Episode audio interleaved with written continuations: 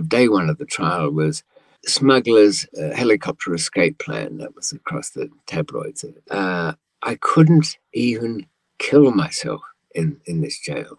I actually wanted to escape just to kill myself.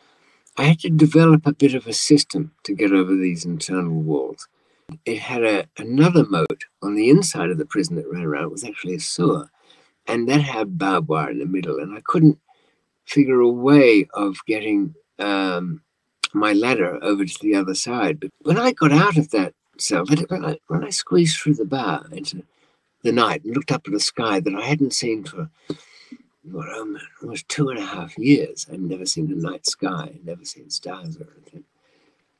And then looked back into the cell with the people I knew in there. I thought suddenly it was all finished, it was all gone. That didn't matter anymore. My survival out here was what mattered.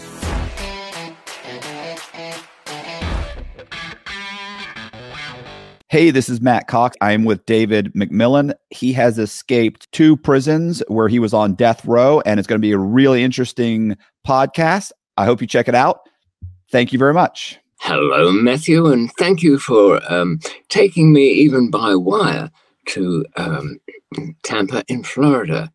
Um, and I think you've introduced me a little bit, but just to let people know, I'm now quite ancient, but um, from the age of 20, um, you know, they say up until you're uh, 18, you uh, are looking for trouble, but after 18, you find it. And uh, I certainly did. I, I um, traveled around smuggling, uh, made just about every mistake that's possible, and um, found myself uh, in Bangkok, Thailand, um, looking at a death sentence. In fact, only a couple of weeks away from a death sentence. Um, got out of that one, which we'll talk about, I guess. And did I learn anything? I guess I must have. But did it stop me? No. I was in uh, Karachi in Pakistan several years later, uh, looking at the death penalty there. Was that an escape? Not in the literal sense that it was in Thailand, but as we'll find, it was in some ways more difficult. Okay, so um just the accent and your appearance and the fact that I've read maybe I think there's like 20 books that were written by I can't believe I can't remember. You know the the, the character of Sean Dillon? Mm, not exactly. Oh my gosh, are you are you you're gonna know? I have to look this up. I'm sorry. Hold on. Okay, go ahead. Uh, right, Matthew uh, was looking for. Is it a fictional character or yes. a real one? Okay.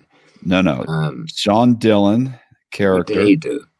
Novel. Hmm. Okay. Let's see. Hold on. It is. uh Oh yeah, Jack Higgins. So Jack Higgins. Oh, I know the writer. Yes. Yeah. He wrote a series about 20 about 20 books on one of the characters name is Sean Dillon. Right. And when after you and I spoke the other day, I was my wife and I were working out the next morning and she said, "Well, when are you going because I explained that we had technical difficulties and she said, "When are we going to or when are you going to be interviewing him?" again. And I said, you know, I told her, oh, I'm doing it Friday. And then I said, do you want to know what's so interesting? And she said, what? I said, when he talks, I can't help thinking about the character of Sean Dillon. And Even though I, there's, there hasn't been an actor that you know of who's played him. There probably is, but I, I haven't seen like I. There's no way this character has not been turned into some kind of a series. But I see what you're saying. Uh, so, so the, the the nature of the character in the Jack Higgins book, uh, somehow, yes, he's uh, probably would have benefited from my voice. Yeah. Yes. I mean, when you speak, that was the voice that I heard when he spoke. Only the difference is, and look, I'm not great with accents. He was, at, he used to be a hitman for the IRA. These books were written in the 80s. Oh, that's right. I think that, you know, the IRA were much respected for their assassinations. And uh, I think a, an Irishman would have some issues with my accent, but well, um, I've had to um, from time to time um, adopt uh, accents uh, because of the passport I was traveling in. um, being a smuggler, um, I knew quite early on. I'd already blackened my name before I was 20. So um, I got myself a fresh passport under a, a name. And, and, the way to do it in those days, children, was to um, go and look up the birth and death records and look for somebody who died in infancy. So they couldn't possibly have traveled. You get a copy of that birth certificate and then fluff up everything around it. And there you are. It's not quite so easy these days, but um, it, I, I suppose I would have had about uh, what, 25 different passports. So um, I would arrive back uh, uh, in my destination country or in any country and have to have a quick look while I was standing in line at the immigration desk to say, all right, um, uh, James there. Smith, uh, born on such and such. No trick questions. What's the birth sign associated with that birthday? Yeah, little things like that. Um, and um, pretty much forget them uh, after that. But it was just to give uh, your viewers an outline of um, what the smuggling operations fundamentally were. What is it? It's crossing a border and not letting the people who don't want you to cross with some illicit goods, as they see it, uh, from finding out. So, how do they know or feel you might be dodgy character? Where have you come from? How long were you there? Are you traveling alone? What's your business? Uh, and um, I grew up in Australia for, I suppose, about 15 years. My accent is a, actually a very old fashioned uh, Australian accent that you don't hear anymore, but it's slightly, uh, somewhat English, of course. Were, were um, you born in Australia or just? No, raised? I was born in London, and um, it, it, was. I've still got some eight millimeter uh, Kodachrome from 1958 of little David learning to walk in Hyde Park and uh, nothing's working. I keep collapsing, even though I'm wearing a highly fashionable little trench coat. Uh, my father um, produced what was a very large banknote at the time and, and, worth a lot more than it sounds five pounds in, in those days. It was something like half the annual salary of a, a stevedore or something. And he was waving this in front of me, and, and I just know my instinct, even at two years old, that this is something worth grabbing for and I'm standing up, and I finally get my little pudgy paw on the thing, and I sit down again. And you could say that for the rest of the 60 years that followed, I've been repeating those steps, reaching out and grabbing for it. Um, but uh, I left there. Um, the parents broke up. I went to uh, Australia. Um, I did. Um, I worked uh, for a television channel doing um, a kids' news program when I was 12. I really enjoyed that. Although it was not, you know, back in the 60s, that was frowned upon at the high school. Yeah, you beat up the kid that, you know, had the temerity to be on television, which was a kind of uh, fey, poncy kind of thing to do. So um, I carried a, a, large knife under my uh, jacket uh, at school I don't know what I would have done with it, but it looked pretty damn impressive. Um, I, I, even fell in love with uh, one of my co-presenters, uh, Leslie Billing. I wonder whatever happened to her. But uh, there was an age difference, and when you're 12 and the girl is 17, um, you know, the Matthew, there's, there's got to be difficulties, isn't there? yeah. Uh, by the time the family fortunes had declined somewhat, by the time I was in uh, my teenage years, and I actively sought out um, where I could make my fortunes. Now, people have to really cast their minds back to the, the late 60s and early 70s, and I don't suppose there's too many people alive who can do so, but um, the view was that uh, we would change the world. Uh, it, there were was it revolutionary times, perhaps in the mind, not in reality. Uh, people think of uh, hippies and protests and anti-Vietnam War era marches, but um, in, in, general society, um, protesting against uh, the Vietnam War was considered um, virtually being a traitor. The long hairs were just dirty scum. Nonetheless, we thought we'd be the inheritors of, of, uh, of, the world when we grew up. So, as far as drug law was concerned, look, it's it's your mind, your body should be entitled to do what you want. Or was that just an excuse to get in there and make some dirty money? Hard to say when you're that age. But I uh, can't you do both?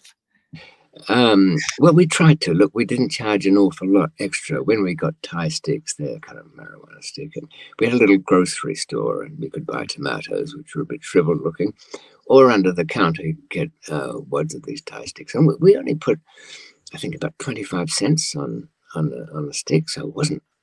You know, there was some effort to be a, a little bit noble amongst the shabbiness, but um, I ended up I got a job for a while as assistant manager at a cinema, a peculiar place. It uh, it was underground, literally, in the sense that it, it, was below a huge building, and it had kids' movies on during the day and uh, softcore porn uh, at night. So there was a, well, you could say, a difficult transition between the audiences, and dads would come down and say, "David, listen." Well, I didn't my name at that stage, but could you look after uh, the Rugrats for a while? I'm just going to go down the pub and get blind drunk. Um, look, that's like two jobs. I'd have to tell them I don't get paid for two jobs and leave the silence in the air there. So I'd have to look after these little buggers uh, until they got collected. And then the um, dirty old men would come down. Uh, actually, not many of them, a very peculiar spread of an audience there. And then the porn was nothing particularly wild. You know? I mean, the names were catchy: Schoolgirl Report Number Sixty-Four or something, uh, often from Germany. Um, uh, right. So um, the point to that story is that um, some of the girls who worked there uh, had boyfriends who were, as they described them, gamblers, and uh, they would run downstairs and disappear out the, uh, the back door, and police would follow them. A cut to the chase here. Uh, the connection led to a bunch of retired safecrackers, or almost retired, and what they wanted to um, do something with their money, and um, selling a lot of weed would be good, some hashish. I put my hand up, went to India, had no real connections. I had uh, one of the old mm, bank robbers was uh, had escaped there, pretending to be a Hare Krishna, and, and I had him. Um, and you know what? It was um, Greg Roberts, David, another David. He uh, went on to uh, write a book called Shantaram. If, uh, but by the time I got to the uh, ashram, um, with the Krishnas, he'd bolted into something else. So I was back on the street getting the shoeshine boys to try and find me connections. I eventually found them.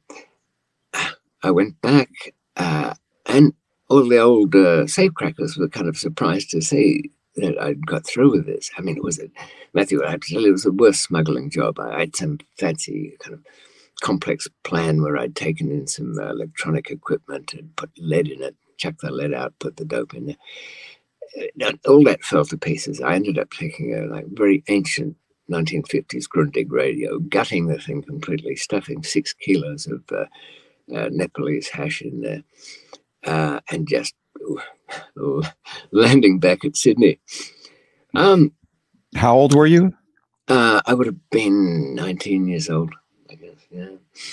Um, the, the, there was a single customs officer on duty, and he just took pity on me. He knew perfectly well I was loaded up to the gills, but he just said, "Look, you're going back there?" And, No, no, no. I said, "I want." All right, see that you don't. You can take your well. We'll call it a radio, shall we? and get going. So I thought I was tip top number one smuggler. But the surprising thing was, all these old villains, uh, when they took a look at that and saw that something was actually going to happen, um, said, well, why didn't you bring Coke or Smack? We could have all been rich. I'm scratching my head then because they, they made big speeches about how, you know, harder drugs were a bad thing, got people into trouble. But you won't be shocked will you, Matthew, that when it comes to money, um, so certain stated principles get put aside there, don't they? Oh yeah, mm. very quickly. Next thing, um, I, I was I worked at a um, you, getting multiple passports. I could um, travel completely. Now remember, there's quite a large profit. I mean, you could say five times what there is on um, smuggling by air than than there is these days. So it was still um, economically sensible to uh, leave on one pass- passport, travel to a, a, safe country, say the UK as it was then, um, or, or, France, um, switch passports, go back into Asia, load up, come back, switch again, go back. And so when I landed at Sydney the second time, um, I would only show that passport um, that hadn't been tainted by any Asian stamps on it. So I'd get waved through. And it took, after the early successes, um, and a success is not being arrested, isn't it? I um, had the sort of luxury of uh, looking into it more carefully. Um, all right, let me ask you this. Let's say you're a smuggler. Hmm. You uh, arrive back in uh, Miami. Oh, well, okay, why not? uh, and you find yourself before two officials, customs officers. Your bag's on the table, and ask you to unlock it if it's locked. And then one starts to look through your stuff, and the other one's talking to you. What would you say is going on? What What's your function at that moment? Oh, I mean, you're obviously you're concerned. It, would be hard to even hold a conversation. You know, yes, your, your concern is he's looking through my stuff. What's he going to come across? And you're trying to maintain a conversation and pay attention to the conversation. Like that's right. Well, um, this is what's almost certainly happening um, between them. After all, they're they're in this sense uh, your opposition, your enemy. The one looking through your stuff, he can't. He hasn't got the time to go through every object. Um, the one that is looking on, uh, with whom you're having the conversation, he, you could call him the spotter. Why is that? Because the one who uh, lifted the lid of your suitcase and then dropped it onto his hand to feel the weight of the lid, to see whether there was something packed in there. He is just the handler. You'll notice he picks up objects one at a time your, your toiletry bag, uh, your jumper, a couple of pairs of trainers and puts them to the side on the, the empty lid that he's just dropped out. He'll, he'll pick them up and sort of half sniff at them or something like that, but what, he hasn't got time for anything. What the guy behind who's doing, who's listening to you babble on about uh, some hotel difficulties you had down in Guadalajara, wherever you come from, um, uh, he is looking for some change in mood in you because your eyes, and you should have been warned about this. I certainly would have, Matthew. I would have been do not look down at your stuff. Uh, very tempting because you know the teddy bear is groaning with it. Teddy's in misshapen. He's got a swollen head. His stubby little fingers are all fat with goods. So when um, the checker is lifting up teddy bear, giving a little squeeze, that's okay, and puts it to one side. Do you know what the man uh, that you're talking to does? He notices that your attitude changes. Thank fuck, you've said to yourself, Teddy's over on the safe side. It's been dealt with. I'm through. I've made it. Oh, Marianne, I mean, she was so worried about this trip, and her dad and everything half knew what was happening. But what you might not have seen is a little tap on the shoulder, the guy who's watching you, because instead of babbling on uh, uh, about your hotel and making no sense, suddenly the conversation's changed. Your shoulders have dropped, they're more relaxed. You, are just, yeah, okay. Uh, if I missed anything here, you might say, you know, a complete change of attitude and the tap on the shoulder is the last thing you touch. That's it. And so the whole thing freezes. And they say, let's close the case for the moment and go to the back room. And as you know, the back room is not a place you want to go to because there's only one way out of that room, and uh, it's in handcuffs.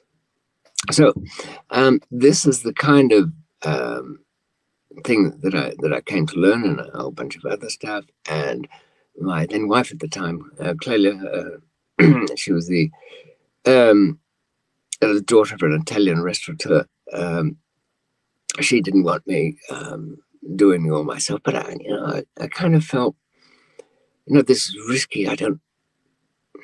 If somebody's going to do it, at least I can only blame myself.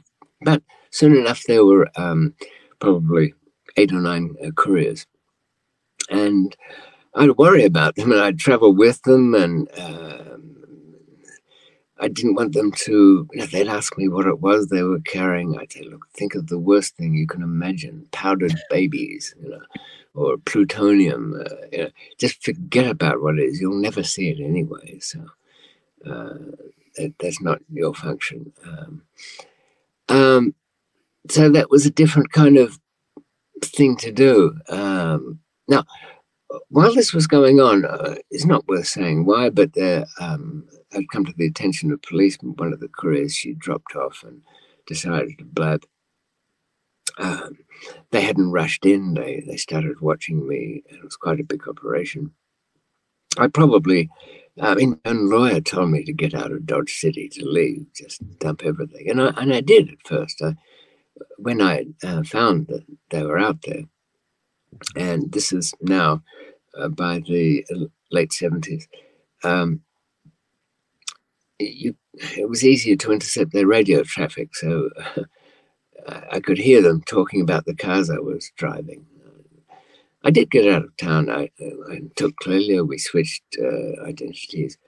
Um, actually went to um, uh, Miami because um, we went on to the Bahamas and uh, hired a boat for the day and went out to, uh, I said to the little skipper, take me to an island with just a sandbank, really, something where there's no people and never have been.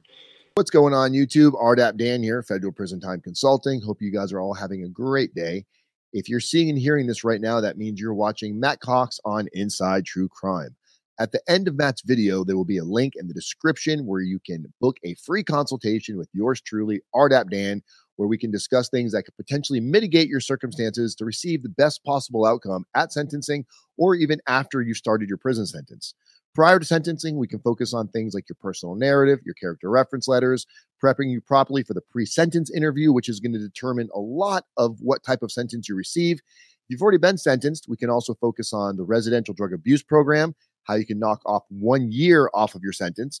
Also, we have the First Step Act where you can earn FSA credits while serving your sentence. For every 30 days that you program through the FSA, you can actually knock an additional 15 days off per month. These are huge benefits, and the only way you're going to find out more is by clicking on the link, booking your free consultation today. All right, guys, see you soon at the end of the video. Peace. I'm out of here. Back to you, Matt. And I swam out to that island with my towel in a plastic bag and then sat there for a while thinking, all right, quit now, go, or go back and take it on. Now, at that age, early 20s, uh, speaking for myself, the arrogance is monumental. You, you think that uh, it's not a matter whether they've got the right to do it, that you can beat them. Mm-hmm. So, so I went back, and um, uh, yeah, you know, there's something. So, um, even my lawyer did say this. He said, David, how long they've been following you around? Over a year. What do you think they've spent? Well, they've got their own offices. They don't trust the local cops. They rented them. So they spent a lot of money. So at the end of it, if they don't find anything or they run in and they and go to your house, your office, everything like that, they, they still get nothing. You think they're going to call it a day, go back to their boss and say, boss, we just spent $2 million, but uh, looks like he's quit? No, they'll do something. I dismissed all of that. You know, I thought, look, the couriers won't talk. Uh, why would they? You know, I always took care of them. I, that was the thing to say, if something happens, um, oh, you've got a choice. You can do the time and you get rewarded, or you know, I'll get you the best deal you can possibly get. I'll even give you a cover story so you can look like you're, you know, ratting out the big boss. You know, it'll be, you know, we'll make some fictional character for you to talk about. Or plan B, I'll get you out, and that's it. And I kind of look forward to that, the idea that um, uh, if such a thing happened, you know, would it be possible to to break them out? Um, I didn't imagine that this is something I'd be asking for myself, um, given time. Um, but uh, sure enough, it was.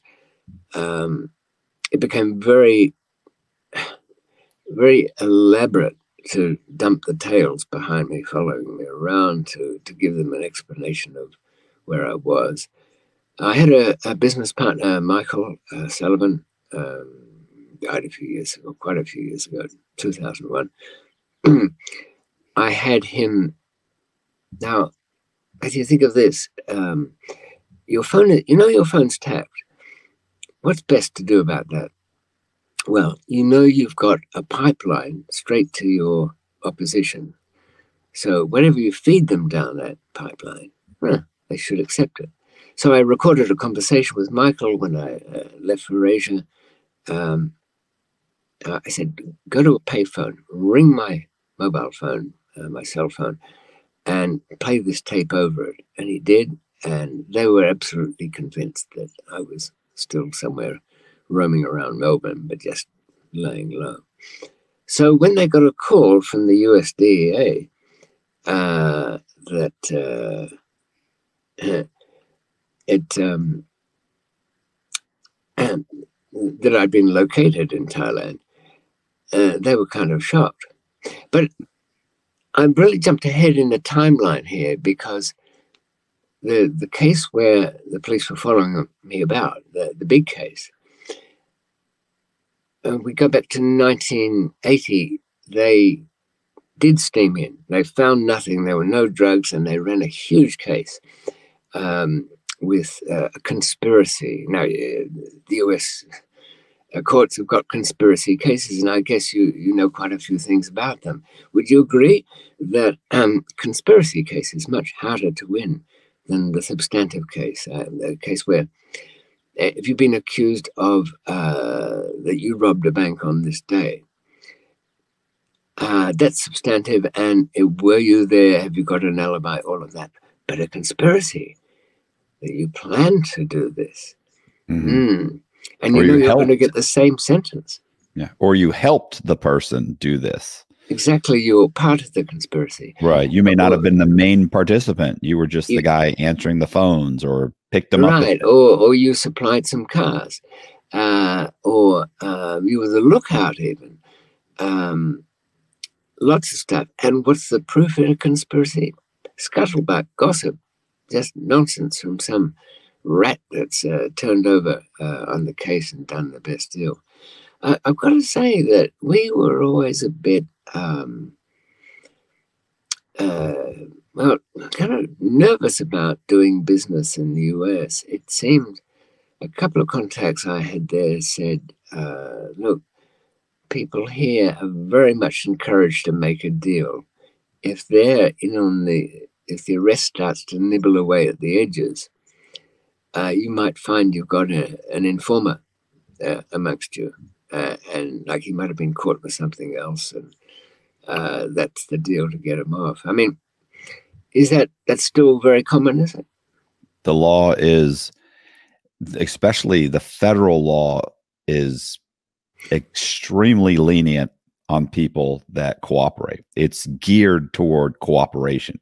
You get a, an extreme uh, a reward or you know a reduction in your sentence if you cooperate and the difference could be half it could be 75% mm. it's massive and you know you get three people on the stand that say you were involved you were involved you're, you're probably exactly you're, it doesn't matter much what you do with uh, the, the character assassination of that person. In this no. big trial I'm talking about, uh, it was already grim because because we wouldn't talk, and not Michael, not I, not uh, not our wives, not uh, not Clelia, not Michael's Colombian wife, Marion. oh, and all of the couriers wouldn't say a word. Uh, wait a minute, uh, advised not to talk. They uh, cranked it up. They arrested not just the guys, but they arrested the wives. Even arrested my mother at one stage. That She got released, of course, the next day or before that. Um, and um, then uh, couldn't get bail for, for the wives. Uh, and they were in uh, the old women's prison in Melbourne. And uh, they put an informer in with him, uh, Danielle. Unfortunately, she was an arsonist. That was her thing, little Danielle. And as a protest in there, uh, set fire to the place. Um, and uh, Michael and I are locked up in there. And and now they didn't have televisions, you didn't have portable radios. I think there was a, a, a loudspeaker that went through the, the creaky old cells uh, at night. And you could hear, I think, the, the last news bulletin around 11 before they shut it off. And the story was about uh, um, a fire at the women's prison and that uh, some had been hospitalized. There might have been, then the last thing I heard before they shut it off was that, and there'd been three fatalities. So after a restful night's sleep, you can imagine it was not. Uh, I tore out when they opened up the next morning um, and went straight over to the, the, desk and spoke to the officer there. And I have, I've been there a few weeks. I sort of have knew him. I said, "All right, so what is it?" Was it any of them? Because they knew the girls were in there. And he started shuffling around. Um, Dave, um, look, we haven't got everything in. And I started to fade off then. You know, when you know somebody doesn't want to tell you something mm-hmm. because uh, it's not going to be good. Um, no one had talked to Michael or I, either of us. So um, they they they kind of put us in a holding yard, a little thing where nobody else could go to. Then we got called up for a visit. The visit center was empty. Walked through the, the officer was at his little desk in the, in the visits room. Didn't to look up, uh, just over that way. Walked around and uh, I could see all of my family there and uh, Clelia's brother. Um, and the girls were dead. Um, and your your wife and Michael's yeah, wife, my wife and Michael's wife, yeah, and the and the, the little arsonist as well. Um, the the old dormitory that they were in was made of wood. It was covered in iron bars. Uh, the um, prison officer says say they couldn't get in there. Uh, the flames have got carried away. Mm. Um, now I kind of zoned out again in a different way. You know, of course, raging and crying and uh, to destroy the world. But uh, by the time my lawyer came in a few days later, um, I didn't want to know about any damn court or trial or who was what or. And he was saying, "Be careful, David. You know the police are putting it around that you, you and Michael arranged that fight. You're going to kill all the witnesses. So the, the couriers they've held up, but they're starting to crumble. Boy, the police are dirty, aren't they? I said, no, it was lucky I had the kind of lawyer that you need in a situation like this. I just passed him a note with a piece of paper on it uh, and a couple of numbers. I said, this guy will give you $250,000. Uh, call uh, my old friend Danny Mack and tell him that I'll, next time we've got a court hearing, I'll tell the police I want to spill, I want to talk, and they'll lead me across the road, you know, the public road from the courtroom to the headquarters.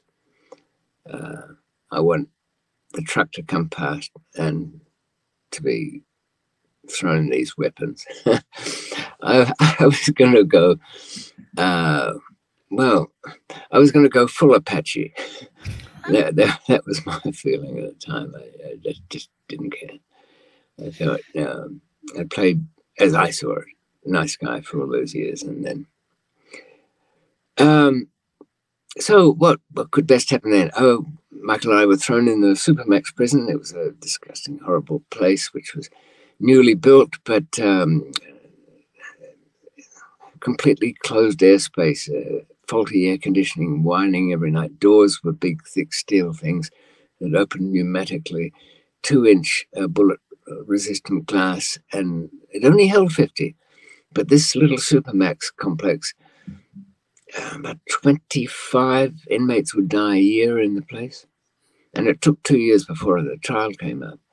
Uh, so did. you've got so you've got a 25% chance yeah yeah of dying into if if they're losing 50% of the inmates a year yeah and it's two years that's 25% Jeez. And the staff sure. were uh, all off their heads. And one of the officers ran into the staff room uh, and and shot half a dozen. Of course he was using blanks but they didn't know that. Yeah he went over his nut so uh, oh and, and they gave an excuse to run the trial on a high security footing uh, because uh, um, you know they were dead around. There were threats made all of that. Um, we were taken to court in i know it's customary in, in us appearances to have um, leg irons and manacles and handcuffs and things but these were extra heavy ones and we'd be chained up um, and a helicopter used to take us in for the hearings. But just to make it interesting, um, a week before the big drug trial uh, started, um, oh yeah, I, that's right. this is the way of these things. I managed to get out of that Supermax after a year. It's starting to, you know, it was dangerous and where everybody got back over to a plate place in the prison where they made number plates. Uh, these big, uh, I know it's traditional, but they actually made number plates, and they, and they used to call the big presses the never get out machines, because when the press came down and knocked out the number plate, it made a kind of clunker clunker sound, like never get out, never get out, never get out. yeah, and in a kind of way, uh, I mean, it was therapeutic. There were a lot of other people around. Michael and I couldn't think about the misery of losing our wives. Uh, confiscation orders were just coming in. Police had moved into my house, um, had parties all the time. Um, there were oil paintings. They burnt those in the fireplace, smashed up everything else, shit in the pool. The neighbors complained. The regular patrol cops had to come in a couple of times to get their parties down because they were just trashing everything. Um, then they um, so um, Michael and I, we've we've got a couple of escape plans going in, in uh, over in the number plate section, but one that we actually weren't thinking of doing flared up. Uh, we were descended upon within the prison and taken back to the supermax, with the guards kicking us all the way over there, saying things like, "What? Shoot at us from the towers, uh, uh from the helicopters." into the into the towers with machine guns, you bastard. And Michael and I thinking, what? Some I met a guy called Lord Tony Moynihan, Tony Moynihan in the Philippines some years before. He was um, Uh, a, a, fraudster from the UK and a lord of the realm, a peer, as they say. He a couple of swindles went tits up, and he ended up living in the Philippines. Did they ever try to get him back? No, it seems not. He liked to think him, of himself as a kind of stringer for the security services, the British equivalent of the CIA.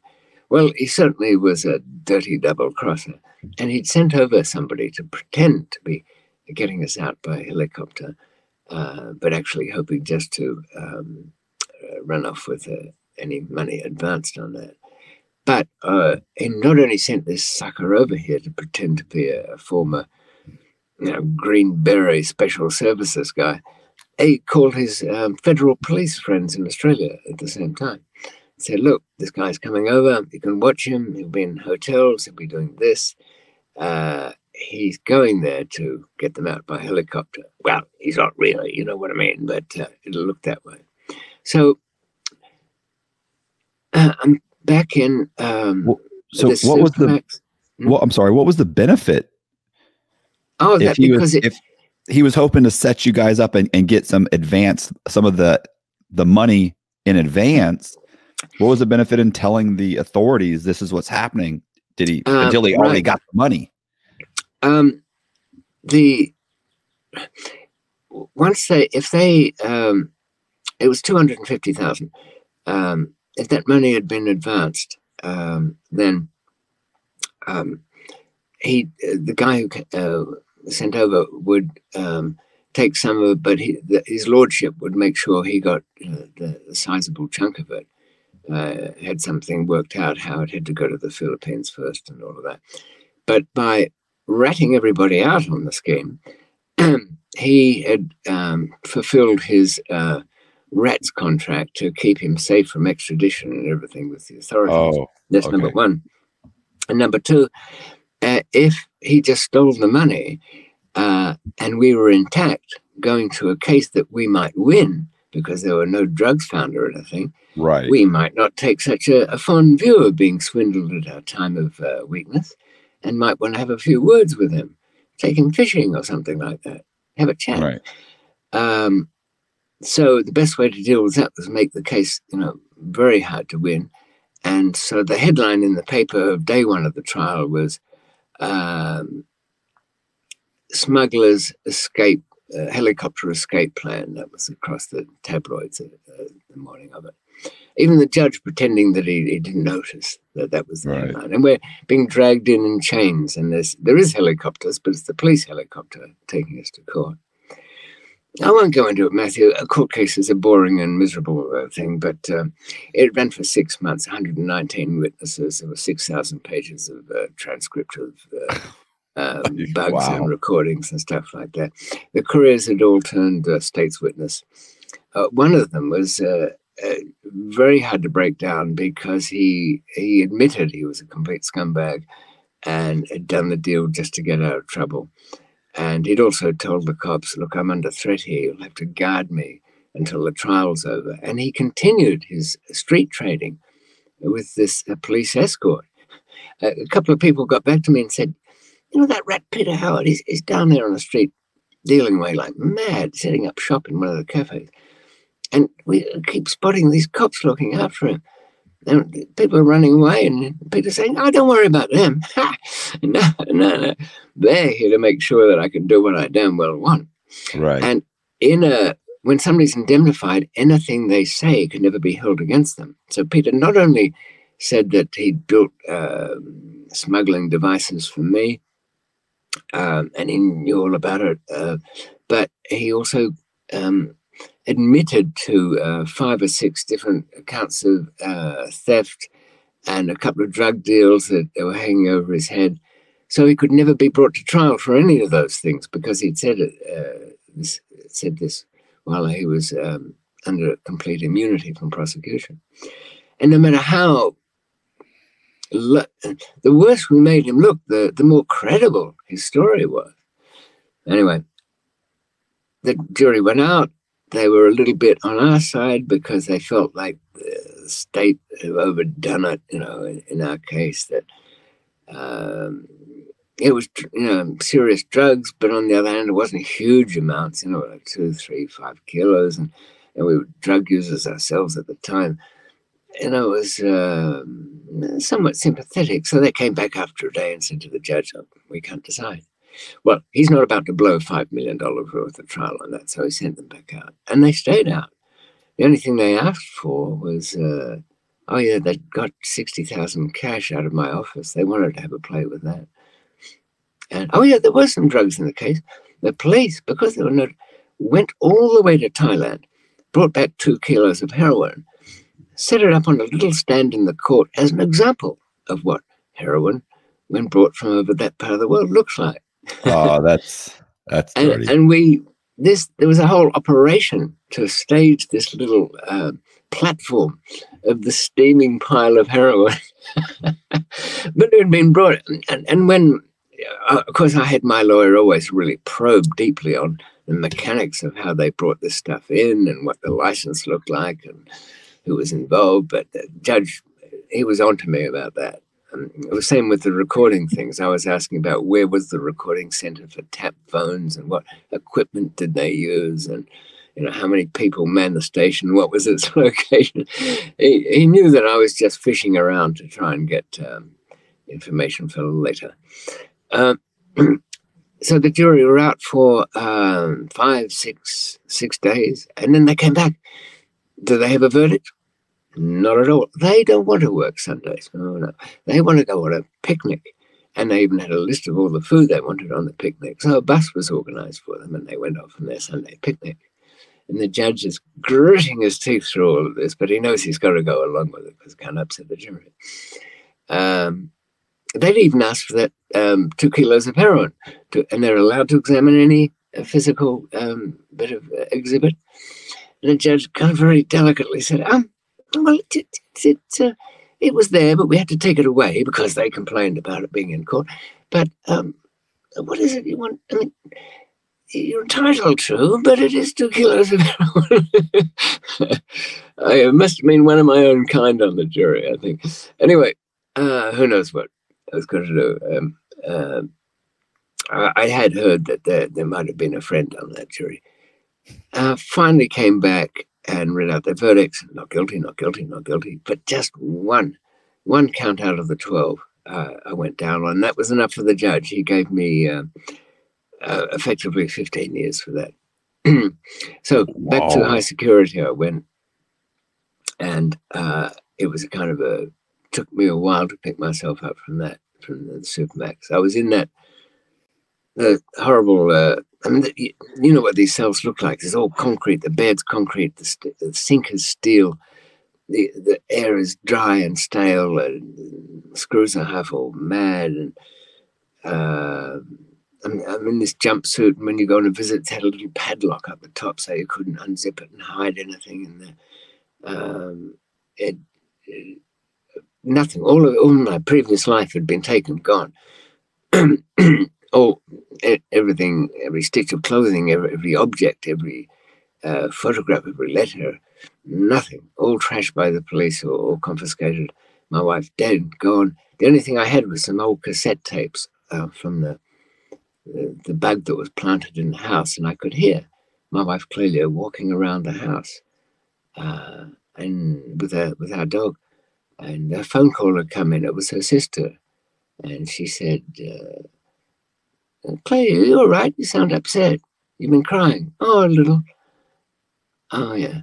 Uh, and this was back when I was still uh, up to mischief and we were still okay. There was nothing wrong that I knew of. And uh, her sister said, Is it David? Has he done something? No, no, no, nothing. Nothing to do with it. And the conversation ended. But it stayed with me, I can tell you, for 45 years because I'll never know the answer to that. Mm ever. Anyway, um, so uh, I'd been released and um, they were right on me as I mean, they even came to visit me before I got released and said, We'll be on your case. And sure enough, they were. So I decided to leave uh, Australia for good. Forget about Australia. I well, you got to the UK. You said you you received 15 years. Yeah, yeah. I served uh, 10 or actually about 11 years. Uh, I got it for the great helicopter escape that was a load of bullshit. Uh, I got an extra year for that. Um, so I was the, the the way it works in uh, the under English law, and that includes Canada, Australia, and whatnot. Um, you do about two thirds of a sentence, then then you're released on parole. Okay, so how much time did you actually do inside in the That's prison? what I mean. It came to uh, 11 years. 11 you did 11 years in prison? Yeah yeah but i worked my way to um, uh, increasingly uh, more relaxed conditions. In fact I, I, the last part of it was um, in uh, an open prison. It was an old country farmhouse. It had been used for a prisoner of war camp in 1918 or 16 and we used to find old tunnels down underneath the main main uh, residence there and uh, I had a job in the um, cafe that um, served visitors and the staff. Uh, I'd worked in a couple of other places with uh, satisfactorily in the prison system. So the, the prison superintendent, uh, warden, chief warden, governor, as they call them there, um, he took me down to this little cafe and handed me the keys, and he said, "Listen, I've heard about you, David. You're all right, but this place has got to make a profit, and I think you know what that means. So, one thing, only rule: don't let these bastards at these keys, and make sure you lock the till at night and put the cash away. I wouldn't even keep it in this building. so that was quite uh, a bit, and I, I did have to clarify. I said, "Well, I'm not going to let my fellow prisoners run around in here. It's really the staff canteen anyway. Eh? I'm not talking about them. Oh, fuck the prisoners. No, I'm talking about my, my staff. Don't let any of the prison officers order you to give them the keys. They, they can tell them to come and see me or tell them to fuck off or whatever you want to do, but don't let them have it.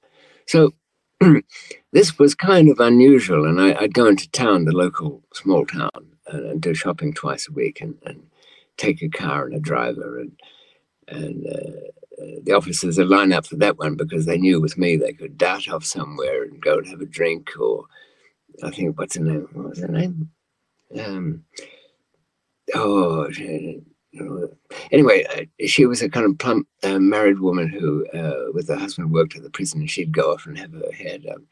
I got this is when I was in town, supposedly shopping, but the shopping, I should tell you, was actually a list of the things that my fellow prisoners wanted, the specialties, the, the, uh, the Kalamata uh, olives or the hummus or, or, whatever it might be, all the goods I needed for my little cafe, um, the head cook uh, for the, the prison, he would steal those for me. In fact, I, I cut through the paperwork on that one by uh, getting a copy of the key to the, um, uh, the storerooms in there.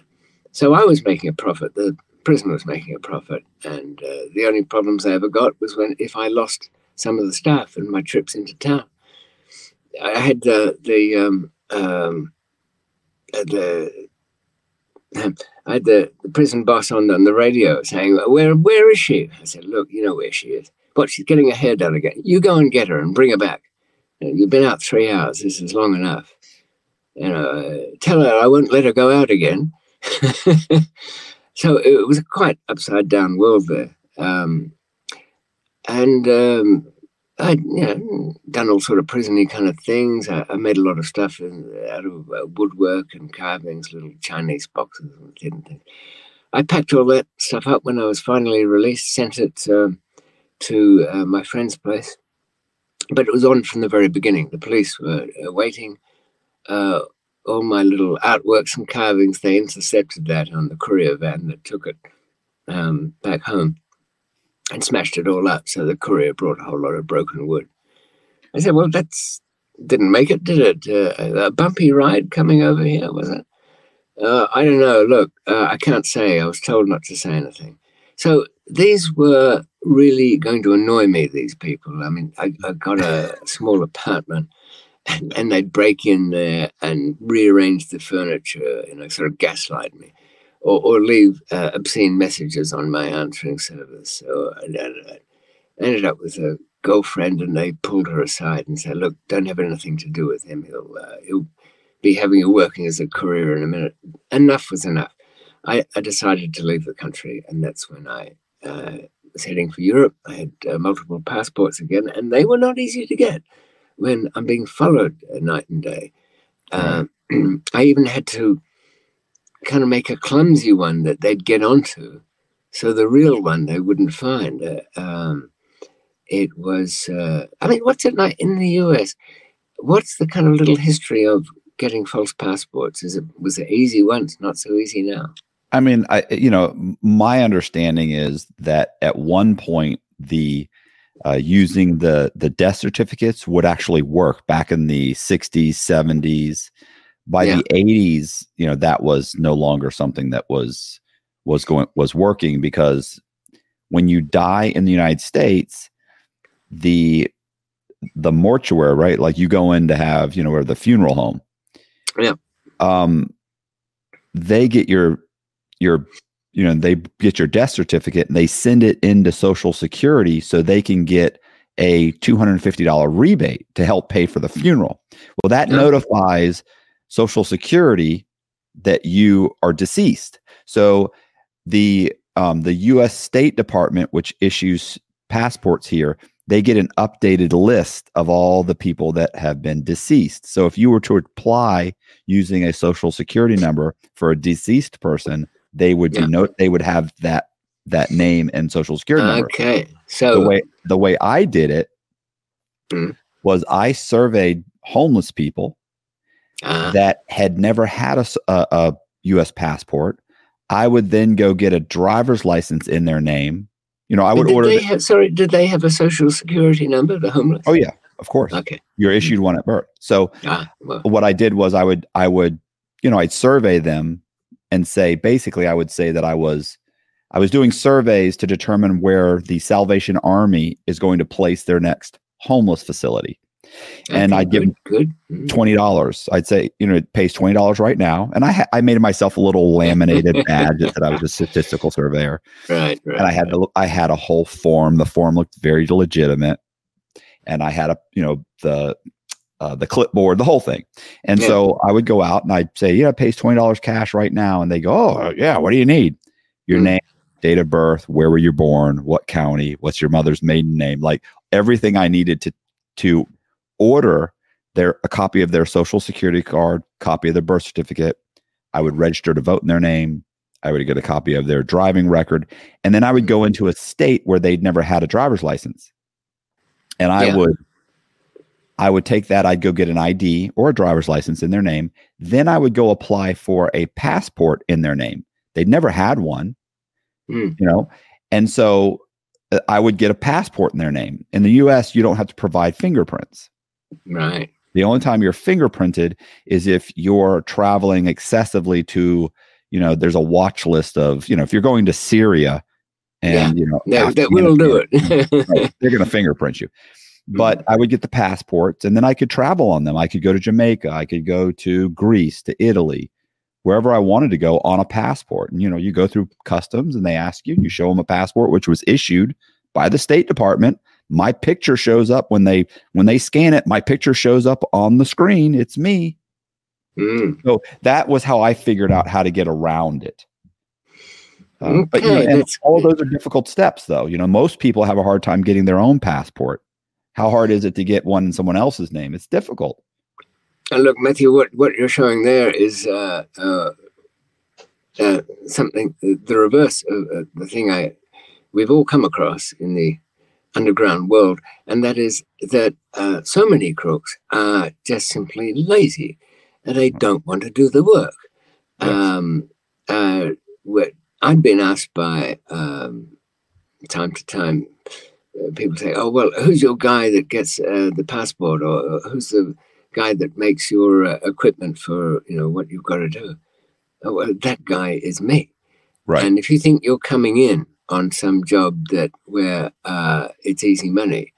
Uh, no, no, no. Go back and fantasize and watch movies or whatever the fuck it is you do. But in the real world, if you want any kind of safety, uh, you have to do uh, work from the ground up.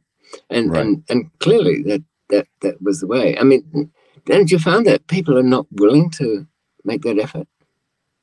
I I find that even when you hand them the documents, and you you you hold their hand they still manage to to screw it up i i have a i have a buddy that used to provide people with the a, a false driver's license a false like all the false documents and as right. soon as they made a little bit of money they yeah. they would blow the next deal they would get on drugs they would mm. they would just do ridiculous things and it was like you you can't be given any responsibility and yes, I, I agree. Most criminals are extremely lazy. They don't want to take that extra step. And as you say, not particularly in control. Uh, sometimes I, I, used to think that um, so many people uh, I'd meet in prison were actually, in a quiet way, mm, kind of glad to have um, their lives controlled in that way. They, they, grumbled about it and bitched and all that. But outside, they, they looked like completely you know, the string had been undone on the balloon and they just run around like, you know, banging yeah. off the walls. I actually um, spoke with someone the other day. I did an interview and we were taught we that kind of came up in a way. Right. And I've talked about this before where there are some people that do really well in prison. They they mm-hmm. can't manage to even feed themselves on the outside. E- even the most general way, they can't they can't even rent a room and, and get even they can't apply for stu- food stamps. They can't do the most basic things on the outside, but in prison they thrive. I don't yeah. know why that is. I, I, I don't understand. Um, well, it's if we broke down a prison population, um, we would find uh, a bunch of borderline nutcases that don't quite qualify for the uh, the nut house itself because they're actually able to wipe their ass and feed themselves. So that's enough. You, you can go to yeah. prison. It's, you know, and drug addicts, ton of drug, drug addicts. addicts uh, yes, uh, giving um, the vast majority of people who can handle their intoxicants perfectly well and, and know when to draw the line, and giving us all a bad name by just um, overindulging. Uh, uh, stealing money from their friends, uh, mostly too lazy to even go out robbing, robbing places in a systematic way, just from whoever trusts them, they're, they're stealing. And then had the gall to go into a courtroom and say to the judge, Well, it wasn't me, Your Honor. It was the dirty, rotten drug dealers who got me in all this trouble. You know, um, it, it's pretty grim. So the, the prison population is I don't know. In the good old days, you could find 10% of people who were serious. And you'd know who they were because they wouldn't be in a rush to say hello and they had their own little worlds organized and how their cell was rigged up. And, you know, they got made the, the best of what you could out of a, a prison system. But it's barely even that now. Uh, I. you know, some young, years ago, I used to say to a young person, "Look, if you want to get ahead in the world. Um, get yourself, uh, go to Amsterdam, break a window, something that get you into prison for a few weeks. Uh, have to do something fairly decent over there, but you'll fill up your contact book uh, with great names. Huge oh yeah, names, everybody you want. But now I'd be tempted to say, look, the bad thing about it, prisons aren't what they used to be. They're really just nut houses or, or places for wife beaters and snitches. Um, so, oh, and incompetence. You just find the whole place annoying and wish you were somewhere else. So there's, there's not one virtue left even in it. Yeah, um, sorry, I have a quick question. In Australia, yeah. do you have a a federal system and a state system? It is. It's um, it's even though all the like early America, all, all, the street names and the town names are, are British. Um, the uh, when it became quasi independent, it still has the crown as a head of state, but and likes it that way. Uh, but uh, it, each state had its own uh, Supreme Court and um, legislature, uh, a two chamber one and then federally they have a Senate and a House of Representatives. So it's very similar to the um, the US. The US. In fact, if it wasn't for, um, I think the similarities between Australia and the US are, uh, are very very strong. Um, except that the US is more mature in the sense it's older, and so you've got quite big state difference in. Um, if you go down south, people are quite different than there even East Coast, West Coast, there's a sort of a, a, a different outlook. Uh, somebody much. said to me years ago in the um, in the protest movement, uh, there was a uh, Abbie Hoffman was going to um, uh, surround the uh, Pentagon, and were, all the hippies were going to hold hands and levitate the Pentagon into the air. Uh, now, the East Coast people thought that'll be a great media moment. It'll look good. They can stage this and that, and you know, it'll move the cause ahead. Whereas the West Coast Californians, hippies, thought, yeah, the Pentagon's really going to get into the air with all this, you know, positive energy going on there. So, uh, quite a lot flakier uh, they did. Um, so there, there, was those, and and this some. I suppose if we have some time in the future, we could probably uh, uh compare um, what um, the style and the manner of different places um, is like in the US. We when in the early days, it used to be a thing to go to a, um, a country or a place you didn't know, and then score. it didn't really matter what you scored, but the important thing was you had no contacts and you had to go out there and do it. And it was quite a good thing. You got to know, you know, the, the, the underbelly of, of the of a town quite quickly. Uh, and I certainly found um, Los Angeles a lot more weird um, than New York, uh, which was very businesslike in, in its um, own messed up way. Yeah, I was going to say the, in the so the in the federal system here, you know, you have more, not not a whole bunch more, but you have more serious criminals in the federal system. It, I guess you to, would, you know, yeah. In, in, the state system, you have you know you have rapists, you have uh, burglars, you have guys that have you know stuck up convenience stores, stolen purses, stolen cars. like these, these, you know, yeah, the, the real dregs of the criminal world, right? Yeah, yeah the, in the federal system, you have you know guys that ran a Ponzi scheme. You have you know a lot of mm. not a lot, but a substantial amount in comparison to the states uh, white collar criminals or even the drug dealers yeah. in the federal system have done things much more sophisticated. You have you have smugglers, you have people that manufactured methamphetamine, like they set up a lab somewhere, or right. as opposed to in the state, that's not the state. You have if you're a drug dealer, you were selling drugs on the corner. Right. You know, in the Fed, you were no, we were we were bringing them in from Mexico or you know, from from but, Thailand or doesn't it? Um, I got the impression that um, doing time in the federal system was much more rigid and, and in some ways harder to work in any angles on it. You know, get to they're uh, much better conditions and things. Well, so in the federal system, you, you you have better conditions. Like the the buildings are nicer. There's air conditioning. Right. You have, but but you also have. Um, they're very strict they're very mm-hmm. strict on the on the inmates you know you have dress codes and you have you know your you have stand up count and you're you know polite and you're uh it's it's very you know there's a there's a regiment to it. And you know you're not going to have conjugal visits. You're not going to have contact visits. You're you only get very really? few oh it's it's you very few visits. You have very limited time on the phone. You have it's you do and you do a ton of time. The same type mm. of crime in the state you might get a year for or two you'll get 10 years in the federal system.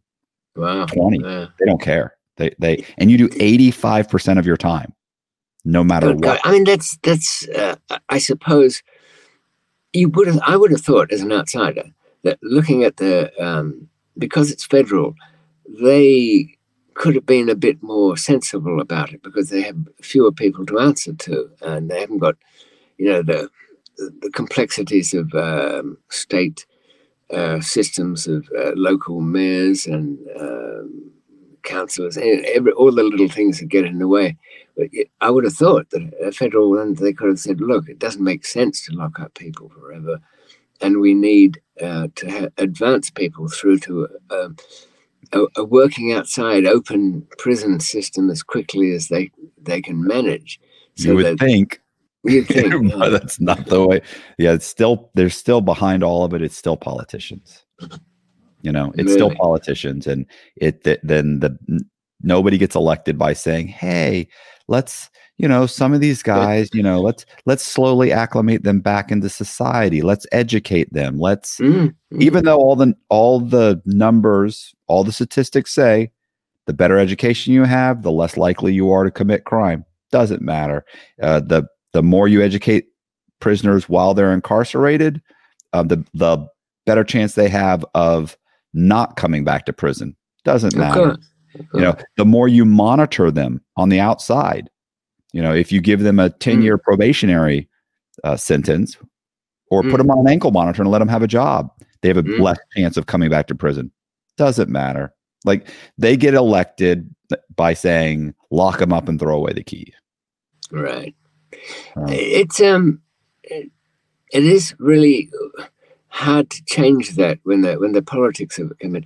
I spent a little time in um, a Danish prison. The law there, when they set up the prisons department and the, sort of justice system, they made it so it was utterly independent from politics.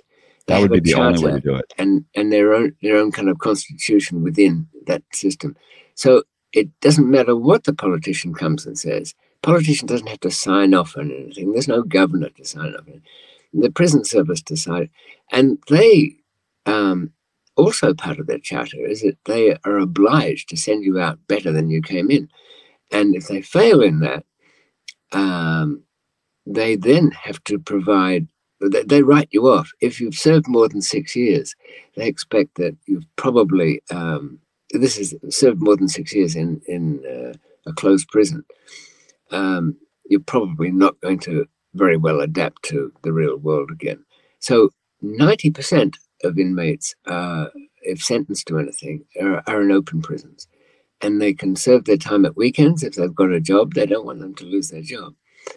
Um, and the sentences are generally a lot less. And even in the closed prisons, um, sections have no more than 25 inmates and they have big kitchens and you're paid enough to go to the local supermarket within the prison. You have to do your own shopping, you have to work, you have to be as normal as possible.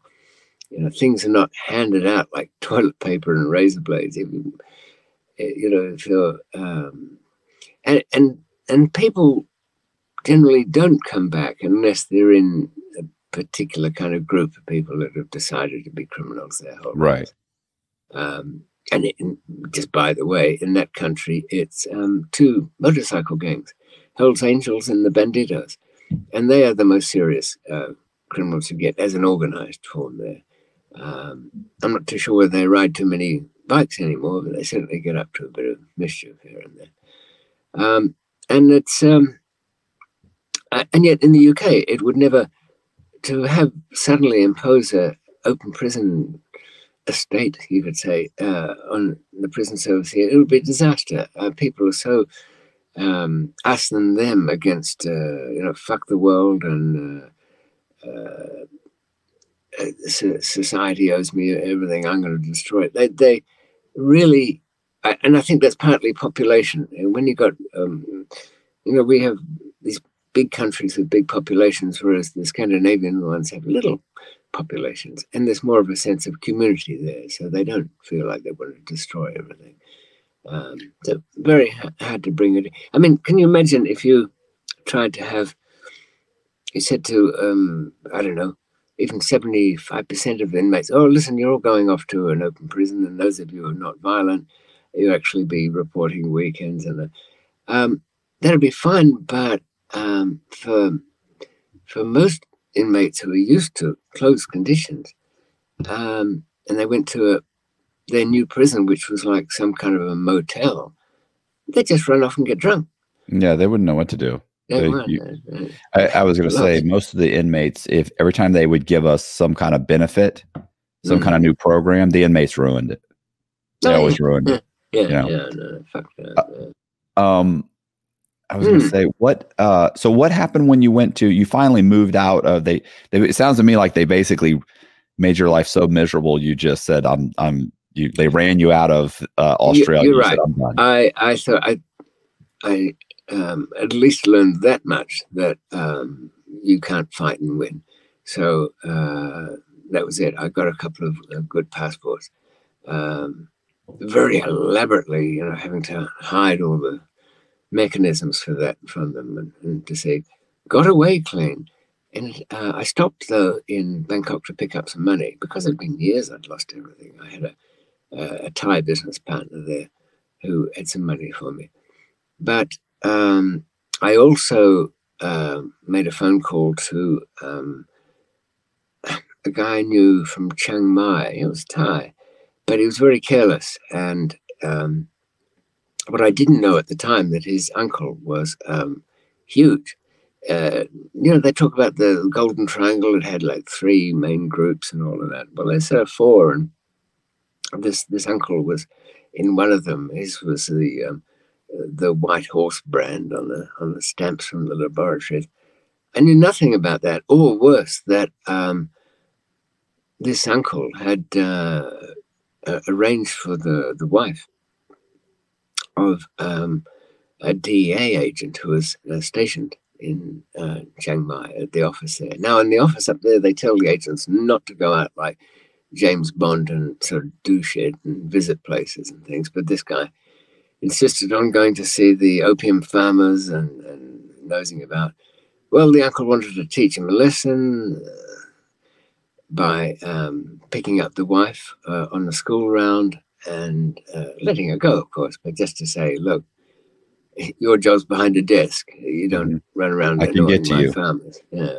Right. Um, that went bad, and uh, the kidnapper's car broke down at an intersection, and a policeman came along, and mm. the policeman got shot, and one of the kidnappers was shot, and it left one kidnapper remaining with. Um, he let the kids go, of course, and the nanny, and just kept the wife, and he had a, a, a pistol at her head, saying, call this, do something. There was some big monk kind of priest guy that was going to swap positions with him and get the wife out.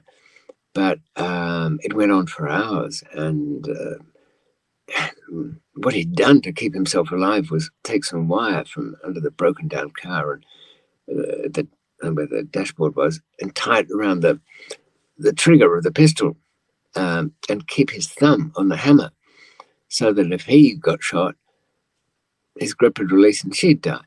So that was keeping him alive. Uh, if he hadn't have said that, he would have been dead a long time. But um, this uncle, the big man, had arranged for everything to go well, for the wife to be uh, released, for nothing to be found out, and to dispose of the, the gunman. But nobody had accounted for ah, small things make a big difference, don't they, Matthew? This was, in this case, it was a sweaty thumb on a steaming hot day and uh, his thumb slipped. Hammer went off, bang, killed the wife. And the instructions that everybody had handed down uh, after that, um, the instructions from the Americans was, we want this guy alive. We know what's behind all this. We want him to tell us about the uncle. Um, and the instructions for the Thai commandos from the uncle, which was, if it goes bad, kill him. Right. Um, it did go bad. He was killed. But the point to this is that this whole background to this guy, I knew nothing about. I, if had any inkling that uh, the uncle was so deeply involved, that the DEA were a sworn enemy, that um, anything to do with the, that family would be in, of interest to them. So his phone was tapped. Uh, when I, I spoke to him, that was recorded they knew I was in Thailand. When I say they, I mean the, the uh, British Australians. I didn't really care so much, but the DA did as well, and uh, um, they decided to um, uh, to arrest me there on anything. It doesn't matter in Thailand. Uh, you arrest somebody on it doesn't matter if there's drugs involved or not. I went to the airport uh, to get out. I could see they were all sniffing about. So I melted into the crowd, disappeared downstairs. You're at an airport to get away. You don't take the taxi from the taxi rank. You try and get a car from the middle of the ones waiting outside the airport so they can beat their way through the traffic. I did that. Took these little motorcycle taxis once I was back in, in town. Went um, had a drink in a hotel bar. Went to a shopping center. Lots of things to get rid of them. But um, they were tapping phones, including one to a travel agency whose office I was going to use to make some calls from. In short, I arrived there. I was pounced upon, uh, arrested. I had two passports, about 55,000 US dollars on me. Um, there was a bit of a conference, I believe, and it was decided uh, uh, I should be arrested with some kind of drugs they every afternoon at, at the airport they do a bit of a sweep up around the floor, especially before security because people dump all their bits when they get cold feet about going on with it. Uh, so some stuff was sorted out from there, and it only takes 25 grams of, um, say, cocaine or heroin or, or something at an upper level, even ecstasy, to have the death penalty there.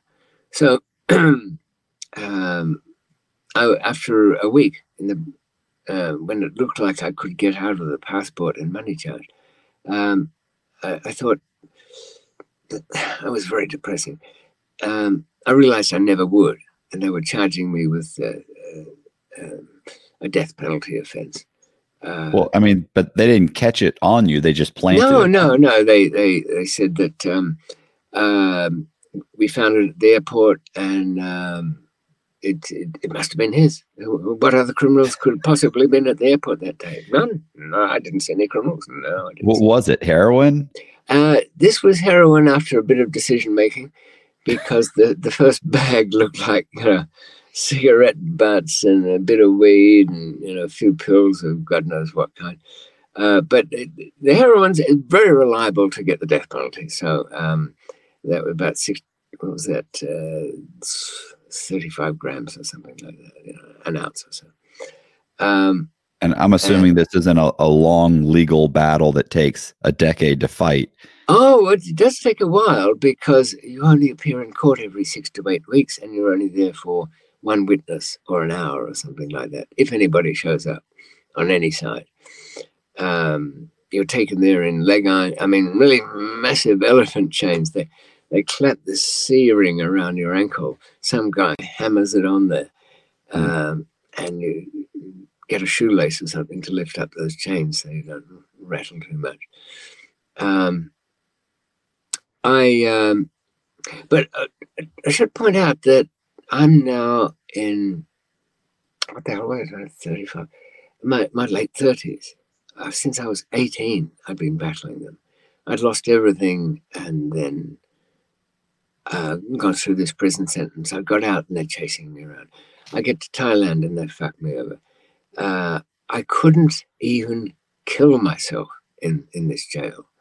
Um, it was huge. It was disgusting. The, the dormitories had um, were built for 64 and they had 140, 150 people. You could rent a piece of cardboard to sleep on the, the floor in the corridor. The toilet was, uh, if you were lucky, it was in one of the, the, the cages. And, and, so there was a hole in the ground down the end. But the, the corridor people had a huge 44 gallon drum with a plank over the top of it. That was their toilet. Mm. Um, it's uh, there just seemed no way out, and I thought if I'm that unlucky, uh, it's a long story. I won't really detail it here. I've written about it before, but the odds seem so against me that um, what was the point of going on? So I actually wanted to escape just to kill myself. It sounds mad. I even had the hotel in mind from which I was going to jump, the Dusit Thani, because when you get up there, there's a little hatch that um, you, you, can climb out onto. Um, there was an old guy. Uh, when we go to court in the morning, you have these chains put on, and in the this huge prison, Klong Prem, sometimes called the Bangkok Hilton, but that applies to other places. Um, had a lot of people going to court every day, and they'd be lined up. There was an old man just waiting, looking depressed on the side of the internal road inside this prison. And um, a sand truck was coming down, uh, doing some repairs or something, building thing. As it approached, he had the presence of mind, you could say, the determination to shove his head um, between the, the rotating tires as, as the truck passed the two big fat tires at the back rolled over his head and it made a weird poppy sort of sound. Oh. It twisted his neck into a scrunched up bit of cloth or something, it looked like. And uh, the guys were very annoyed at that. They had their trustees and they had a very big trustee network in this prison. Um, and they, they were ordered just take that thing away, you know. and they were looking at us, the, the foreigners, saying, know, wherever it's Thailand, it's different here, you know. But I, I thought to myself, I have to applaud the courage of this old guy to um, just end it, you know, and end it now. But there was no, I tried to do it in the police station. This was uh, a miserable enough time. It was just three days before Christmas. And as best I could tell, uh, if my very most intense, thoughtful efforts couldn't keep me safe, um, then it's, it's, it's just going to be torment uh, forever. So I might as well try and end it. I tried to get a whole lot of sleeping pills. Um, but that actually doesn't work terribly well. Um, the guy next to me, Swiss Freddy, he took over a hundred, over a hundred Rohypnol, you know, which is a pretty strong thing, isn't it? Really. Um, and he was, I, he wasn't dead. He was still breathing, but he didn't move for near on three days. Um, we, we'd poke him every so often. Thought, no, well, and we're just lying on mats in uh, an underground cell where there's a little tiny little cell bad window up the top. You, all, all, that did was let in the grit and traffic fumes and the oil from the passing traffic outside. Um, and there were some Chinese guys in there, six of them, busted on a big drug case, and they were deciding who'd take the fall. The younger ones, of course. Uh, they even brought me a Christmas cake. Uh, they they had it arranged. And my Thai friend in, in that jail said, uh, what was my name in there? Oh, I think he, uh, I used Mike for my, my friends in, in that place. But anyway, he said, Mike, this is the best time. Whatever you can do in the police station, this is where you win, if you win. You go to jail, it's finished. I tried, but being a foreigner, they, they wouldn't touch money, they wouldn't touch anything. Um, and now I, I, I, was, I was kind of gone. And the cases there, you, you can't win. Um, I know of uh, a friend there. Um, he'd, he'd go to court on there were some Canadians involved in a smuggling case, and he was accused of being the um, translator for them because he spoke Thai. Uh, evidence against him, well, there weren't any even Canadians. It was just um, some investigation that had gone bad and nobody had been arrested, but the case had been lodged by um, the Canadian equivalent of the DEA, so they wanted something done. Um, a photocopy of a grainy black and white picture of a group of people sitting at an outdoor table of a cafe somewhere included, you could just about make it out, um, John's face sitting there. And the way the court works is um, whatever the evidence of the day is, is read into a, a cassette recorder by the judge, and that's typed up, and that's the case. And the judge got this old picture and said, uh, "Oh yes, evidence against the accused." Uh, it actually doesn't translate as accused there; it translates as sinner. You know, evidence against the sinner. Uh, a photograph showing him translating for the drug gang. he got 50 years.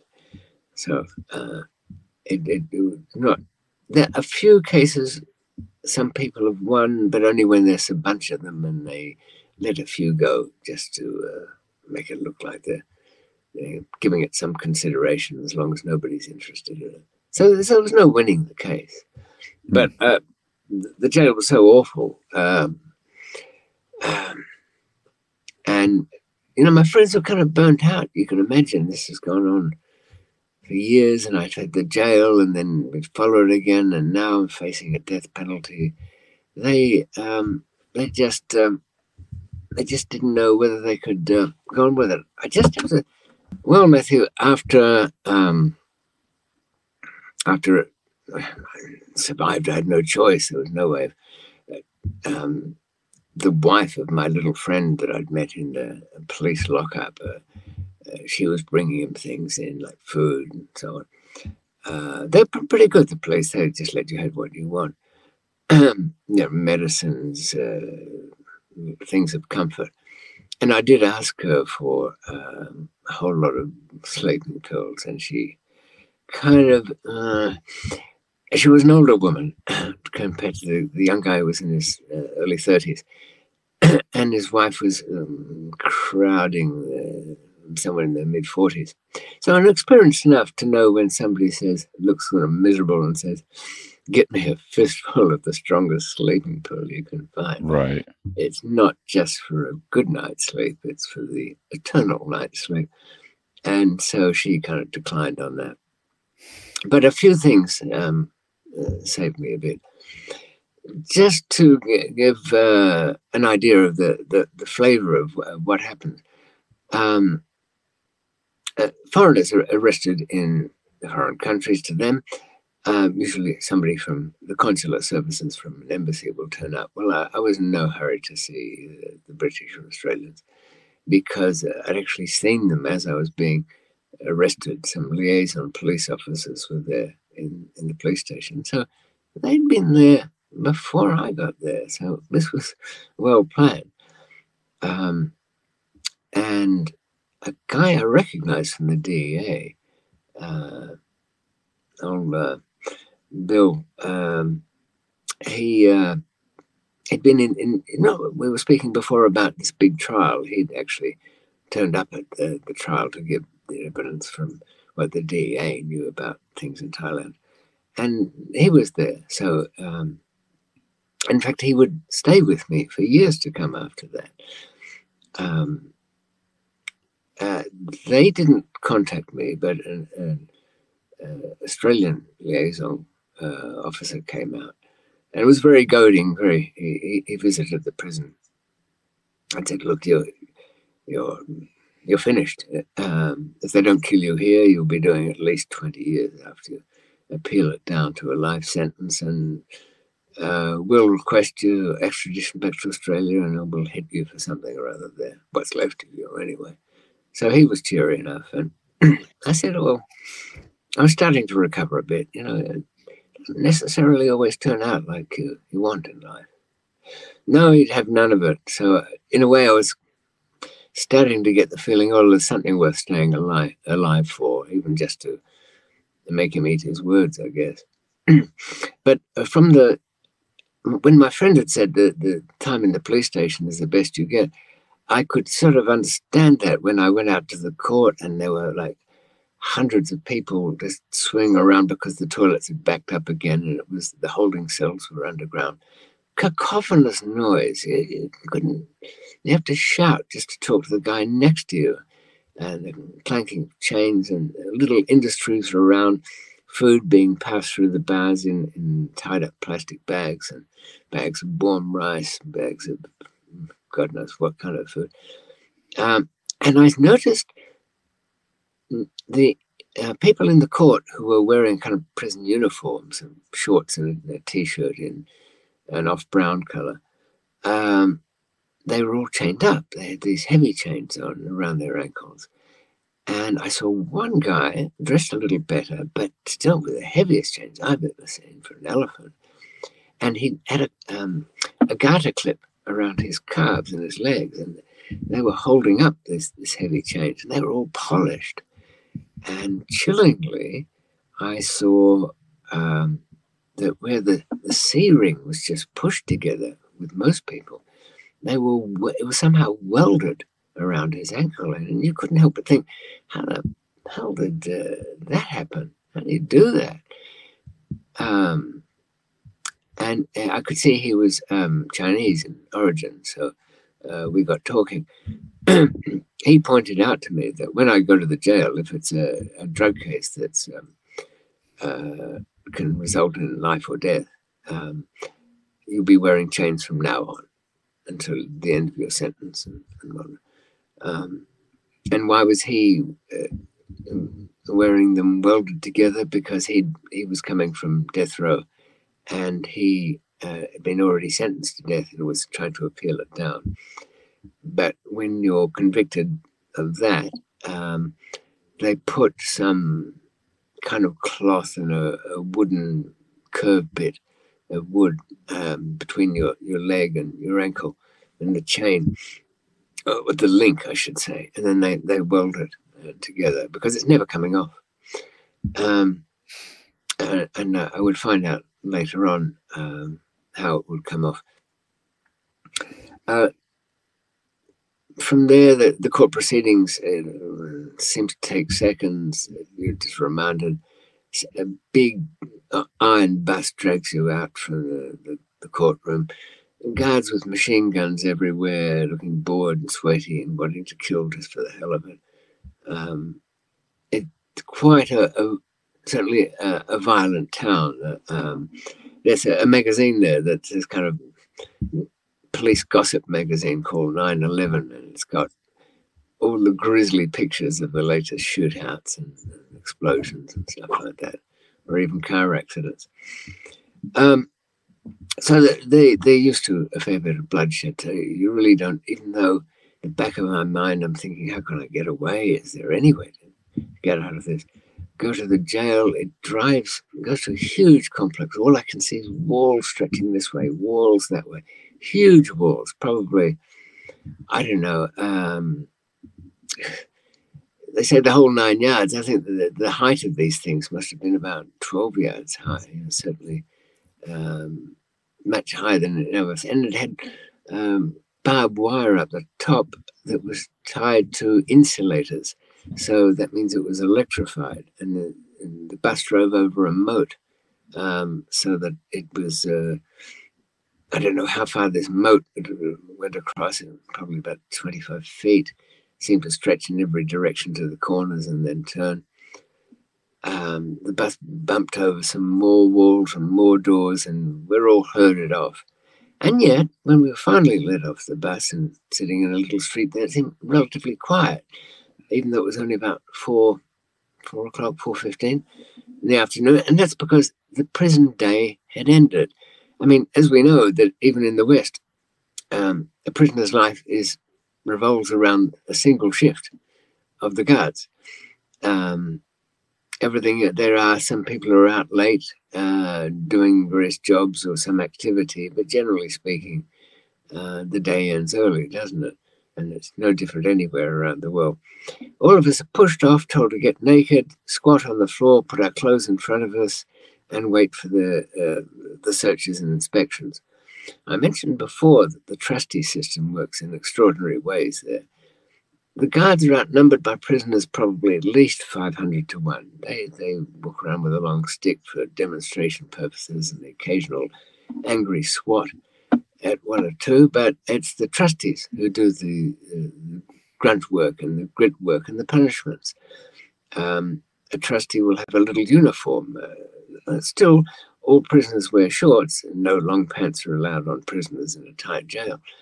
And um, but they've got, they've got pilot's wings and insignia and lanyards and epaulets, uh, little decorations on it, uh, and um, a little holster for a, a, a, truncheon, and that's the trustees, and they can beat on prisoners as they see fit.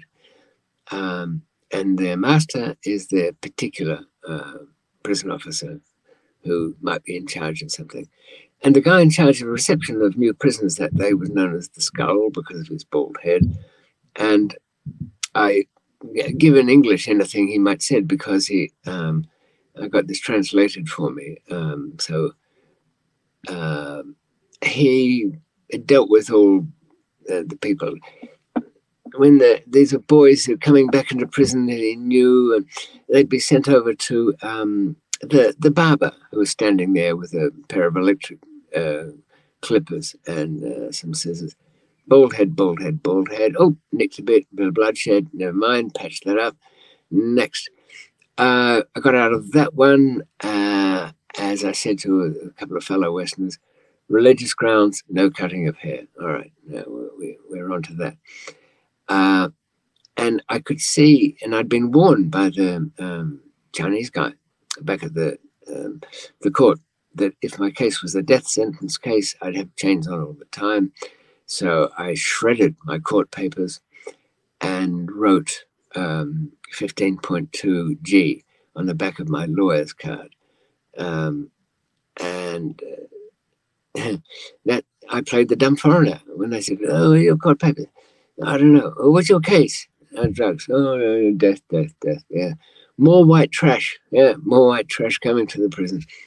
Um, and and it was the beginning of being on the the, bad end of um, you know they say the the privileged white men. Well, you certainly get a lesson in what it's not to be, and, and you're the reverse of it all.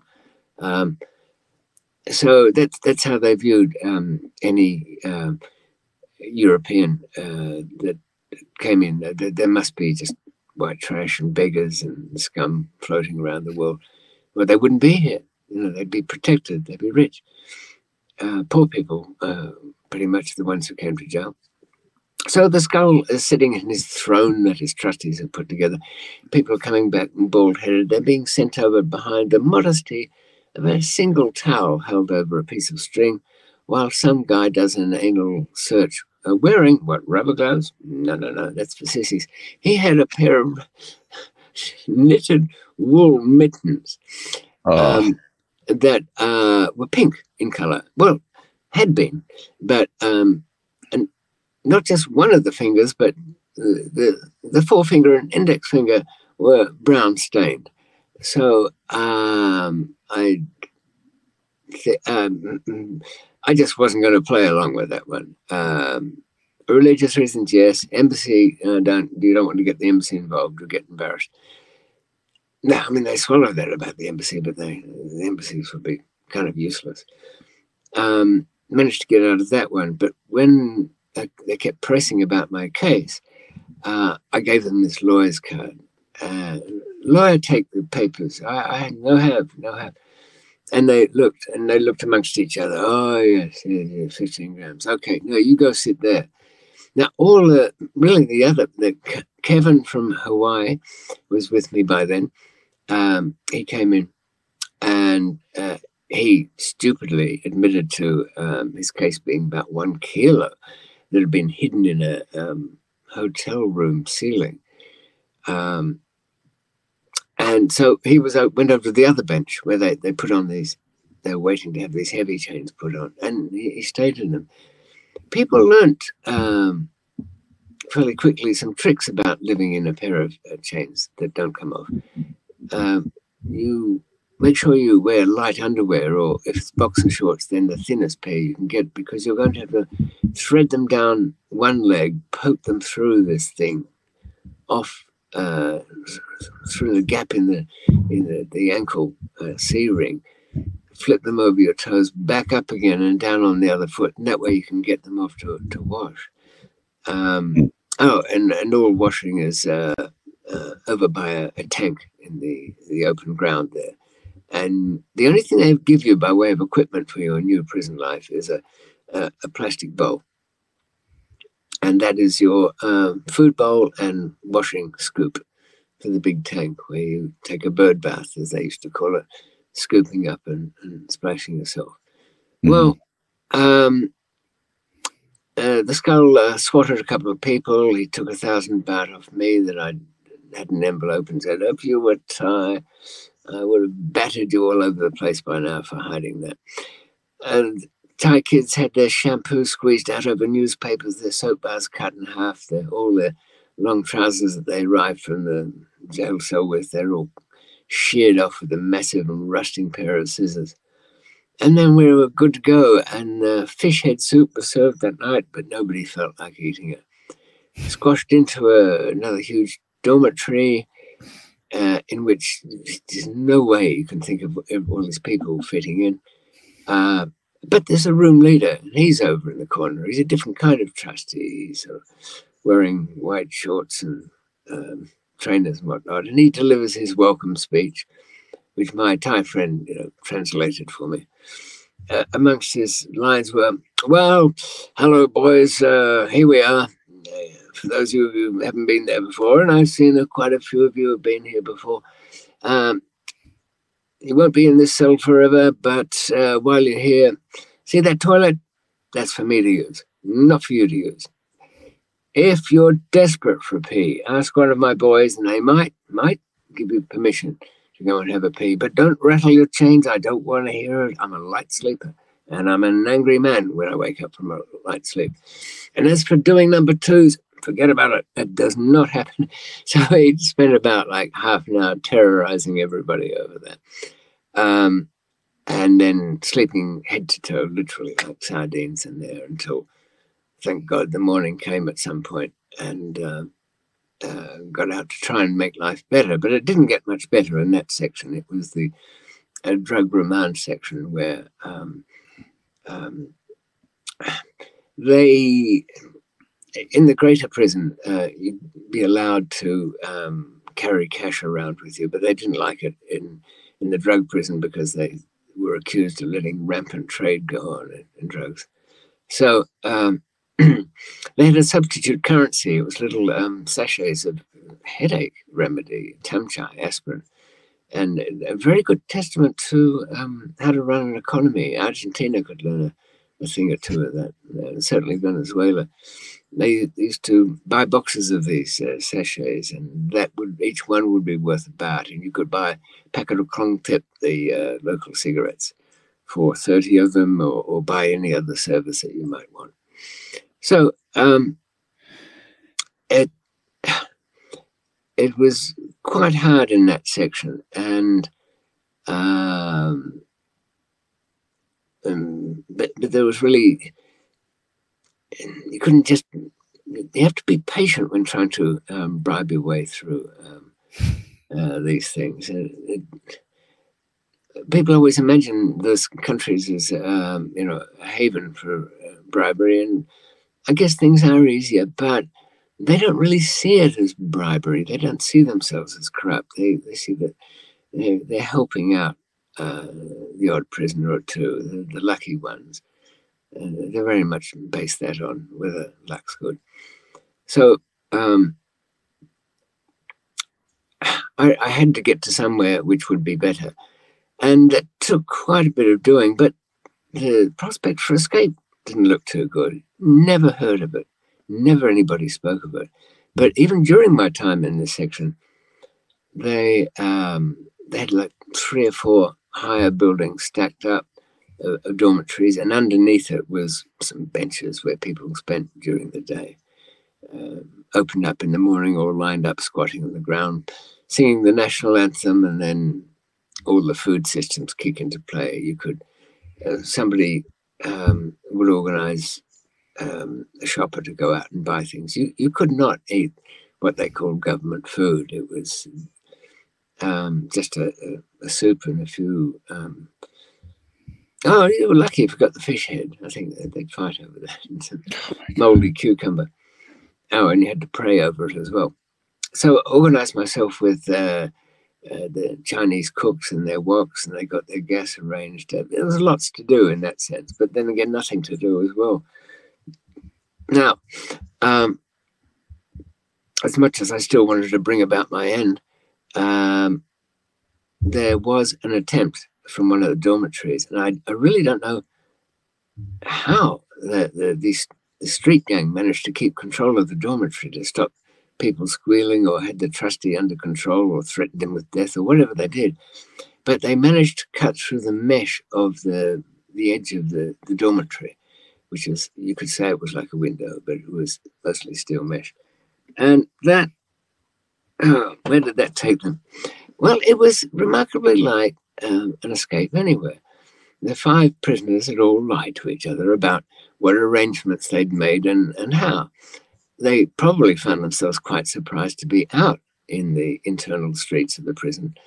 Uh, one of them said he uh, knew how to get to the out, outer wall, but that wasn't quite correct. Another one said he had a rope hidden, and that definitely wasn't correct. And the, I mean, it was, we're in the 90s here, and, and, there wasn't a huge amount of cell phones around, but there was some.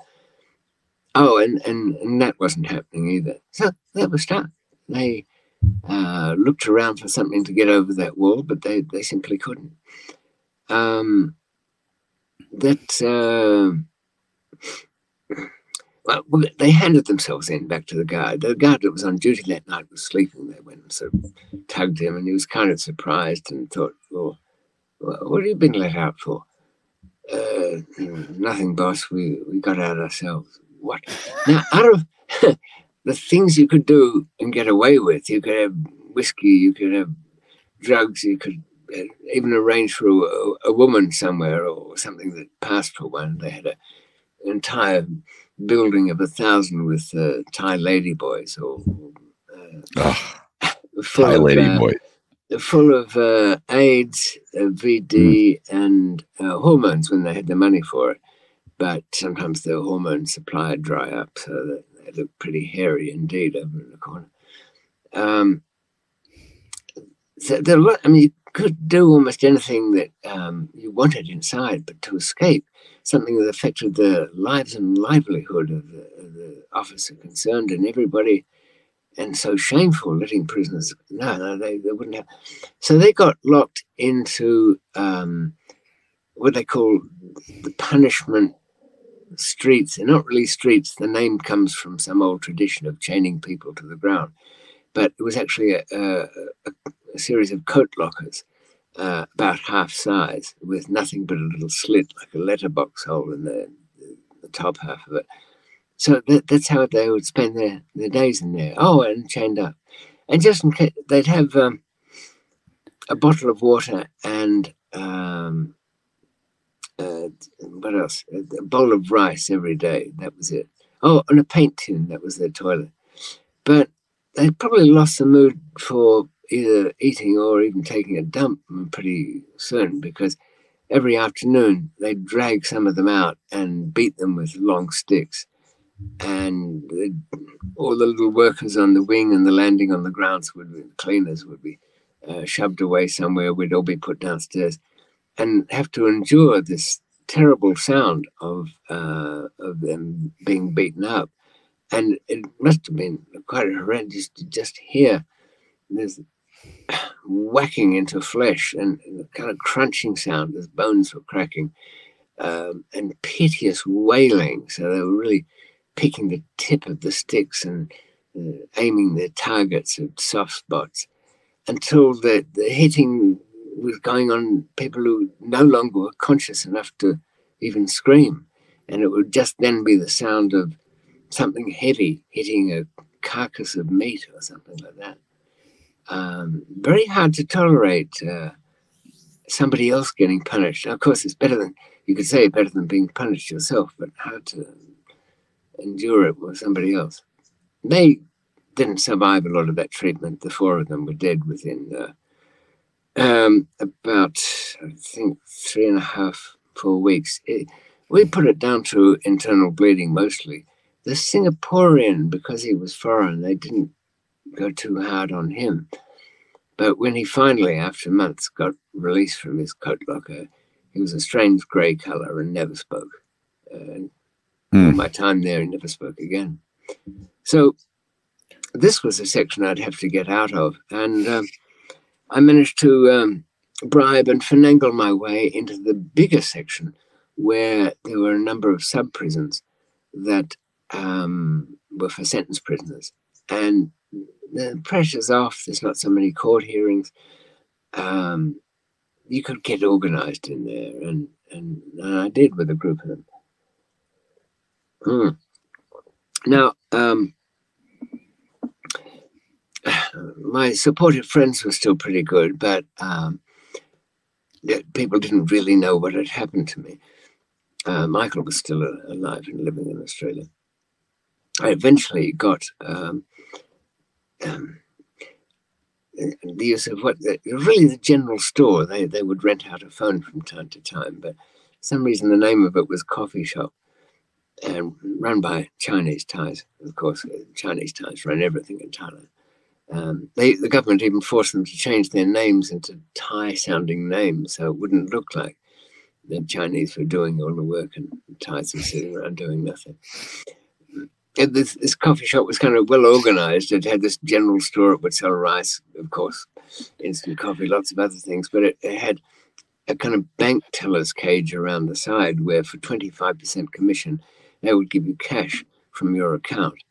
A very elaborate set of steps happened to get that money back to them from your account, but we didn't have to know about that. They had a little restaurant out the back. I mean, the cells are still really crowded and, and conditions are bad, but not really as awful as they were in the other place.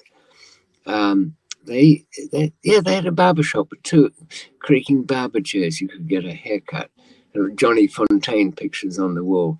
Um, and uh, I, I, was given the use of a phone after you know, many months and managed to get through to Michael. And I, I started to explain, look, Michael, you, you, know, you won't believe, or you probably will believe too easily what's happened. So many.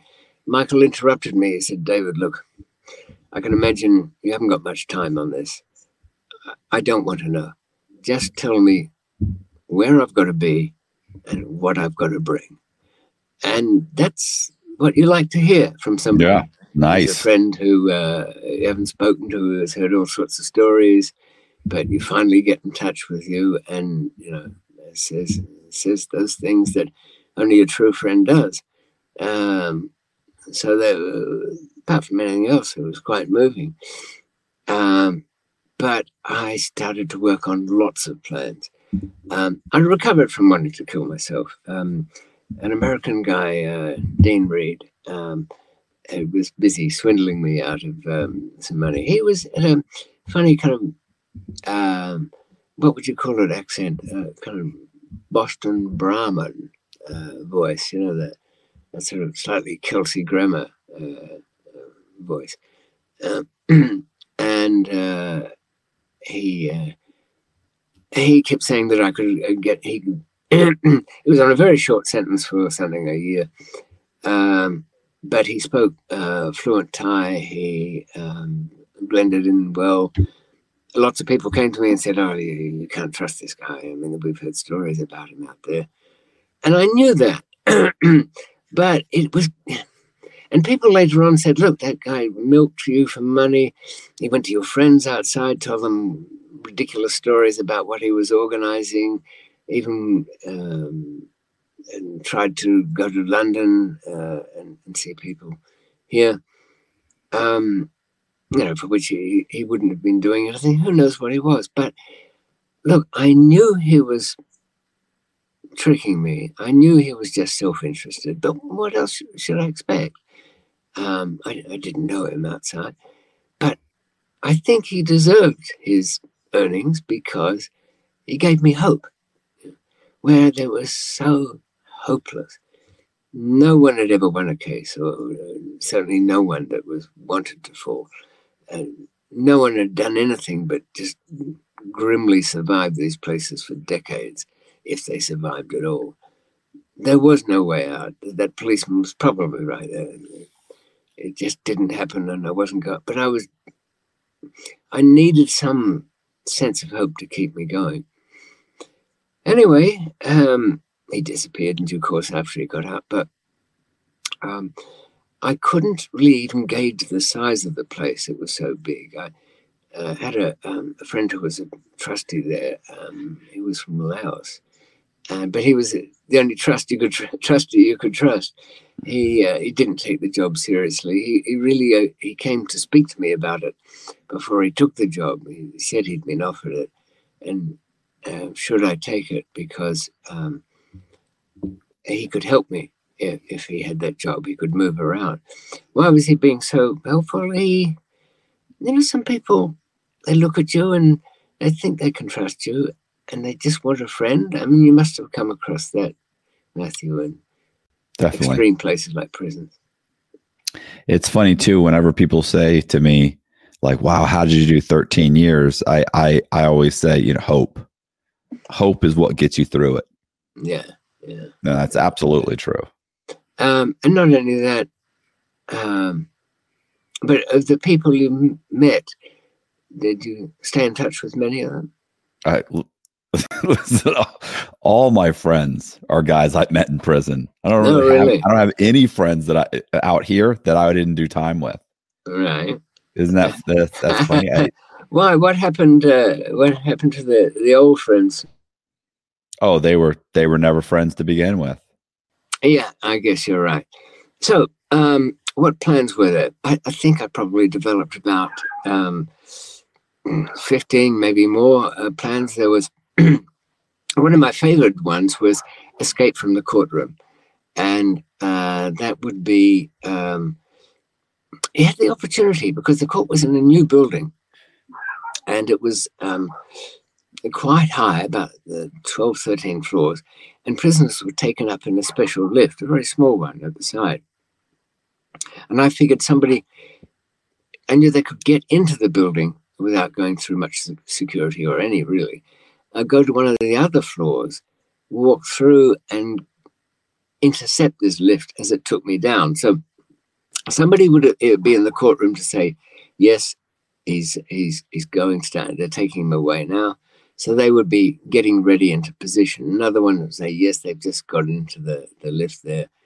uh, and it's going down. The guy on the, say, the ninth floor from the 12th floor where they'd come from uh, would press the, the button there and the lift would stop. It would open. There'd be two guards in there, unarmed, uh, with me as a prisoner, though I would be chained up. So um, there'd be a bit of work to be done uh, for me to get out of that. But um, as much as I liked that idea, my even the worst villains that I knew, the most serious bank robbers that uh, I'd come across, when they came and um, uh, examined the place, watched all these uh, guards running around with machine guns, they just backed out. And yeah. maybe wisely so. There had been an escape from um, Bunk where um, some people got away from the, the, court transport. The, the prison bus was stopped. Um, guys on motorcycles got off and jumped out and let them out, cut them out, had bolt cutters for their chains, all of that sort of thing, took them away on motorbikes the search for that was so intense when they inevitably got ratted out. Um, the, the, rangers from the army came in to deal with it. Um, pretty much, the only people who profited that day was uh, the old women who scooped up all the brass casings mm. from the spent shells from their machine guns, because the ones that escaped certainly never survived. Um, so that escaping from the the court um, appearances. That wasn't going to work. Had another plan, even some kind of crazy ones where um, the prison had an auto workshop, and I was going to be welded into one of the the vans that a prison guard took in for repair. I didn't really like the idea of being welded in there, um, and and just answering the question on the screen.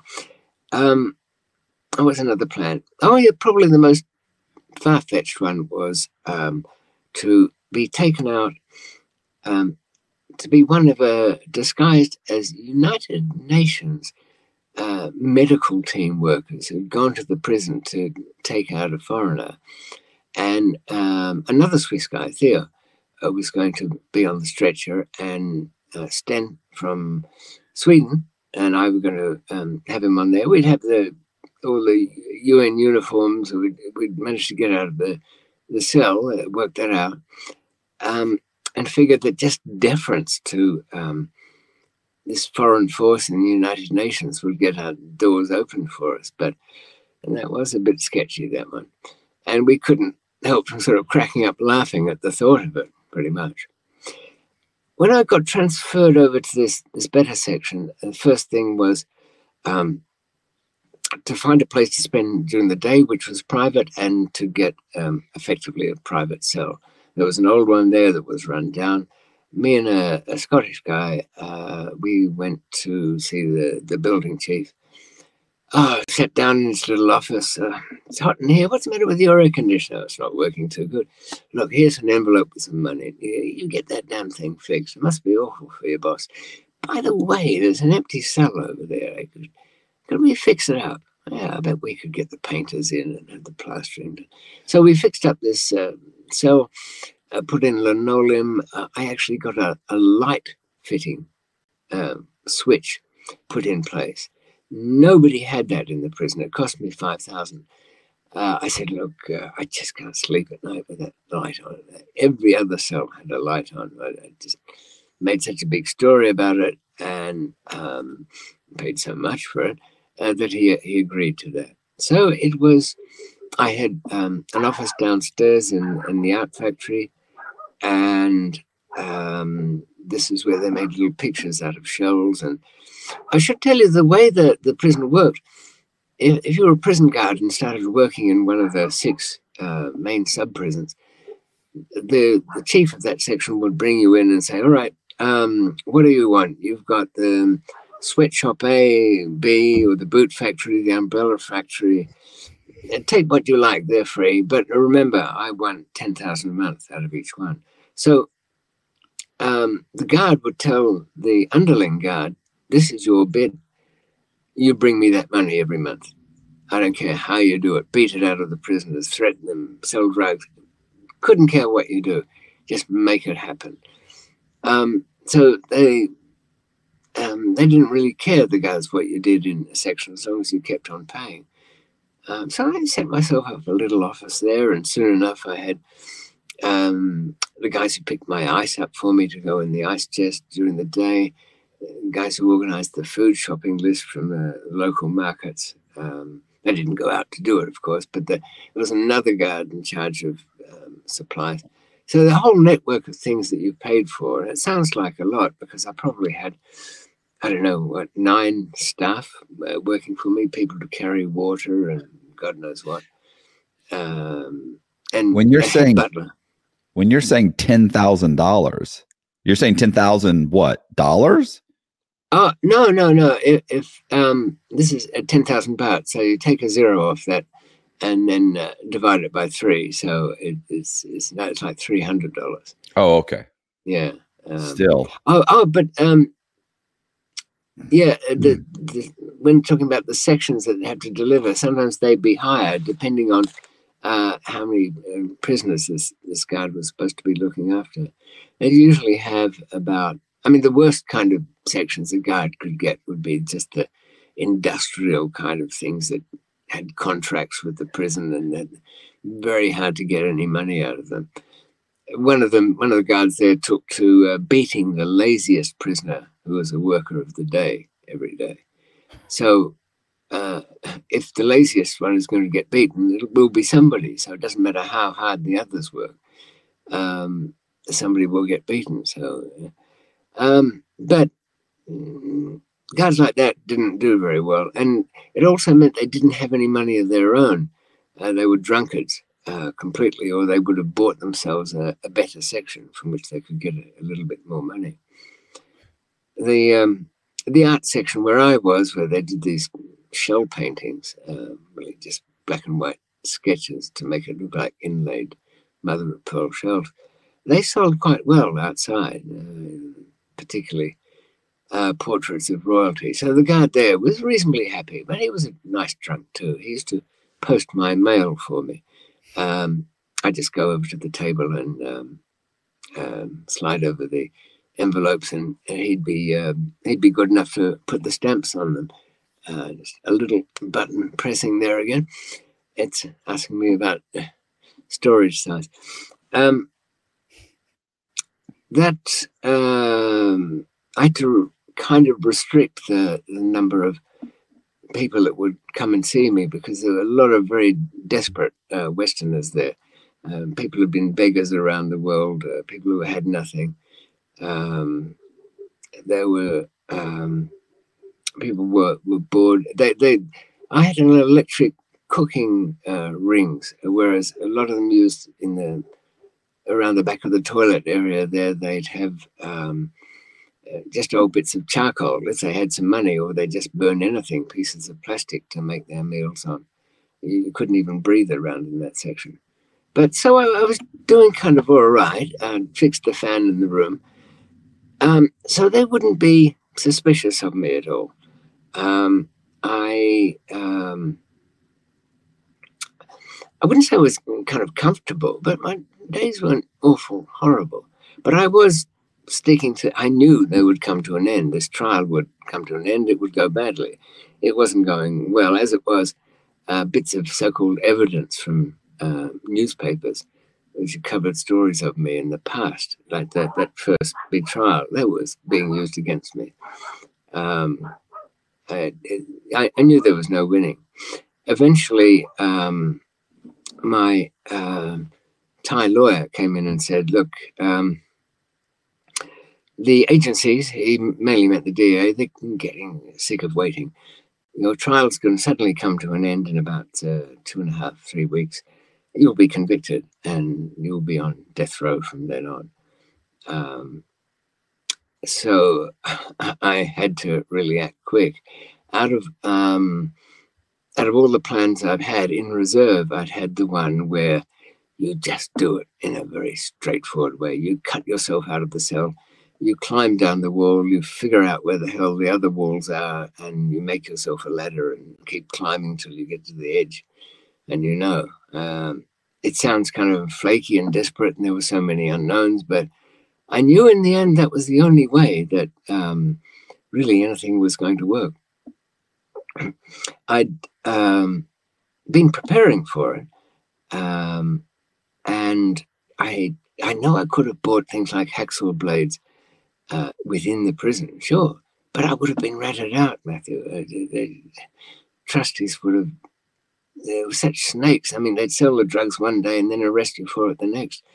Um, they, they were absolute toads too. You'd see them during the day as their their personal guard, the one they worked for, was lying around doing nothing. They'd be massaging the guard's legs to make him more comfortable.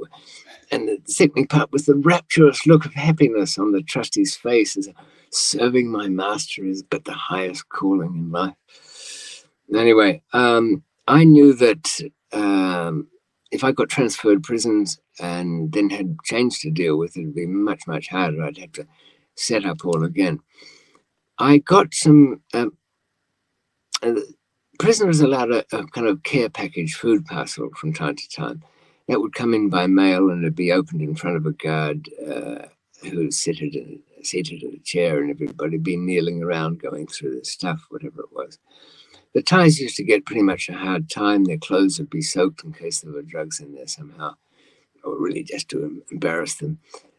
A way of encouraging payments. Um, the but the foreigners, because we didn't have local contacts supposedly, and the parcels came from overseas, they uh, uh, they kind of let us get away with a bit more. And especially, I always when I got a parcel, I made sure there was a couple of cartons extra cigarettes in there, and I used to give some to the guard who was doing the searching. So, yeah, just go along, take your stuff. But um, Michael was going to send me these hacksaw blades, and I, I knew it'd have to make it something good. So I got him a huge parcel full of food and tins and clothes and cigarettes and um, uh, books. Um, everything you can imagine in there. Uh, so a lot to go through, and it, and it arrived, and ah, he was going through this and that, looking up close, and a big roll of gaffer tapes and stationery, pens, paper, uh, oh, cable ties, you know, oh, hanging up the blankets, I'd say, or whatever.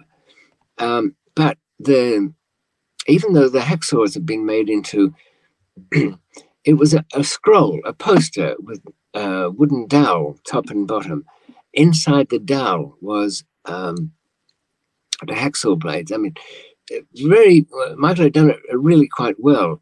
He'd, um, um, as I'd asked him, he, would put a cut a groove with a radial arm saw down the, the dowel rod, uh, put the uh, blades in there, sealed them up, painted them, made the scroll, handwritten the thing, and then I put it in a special case with inside this this big care parcel.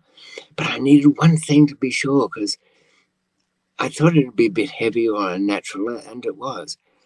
What would you put in that parcel, Matthew, that would distract the guards satisfactorily to get them to take their minds off it?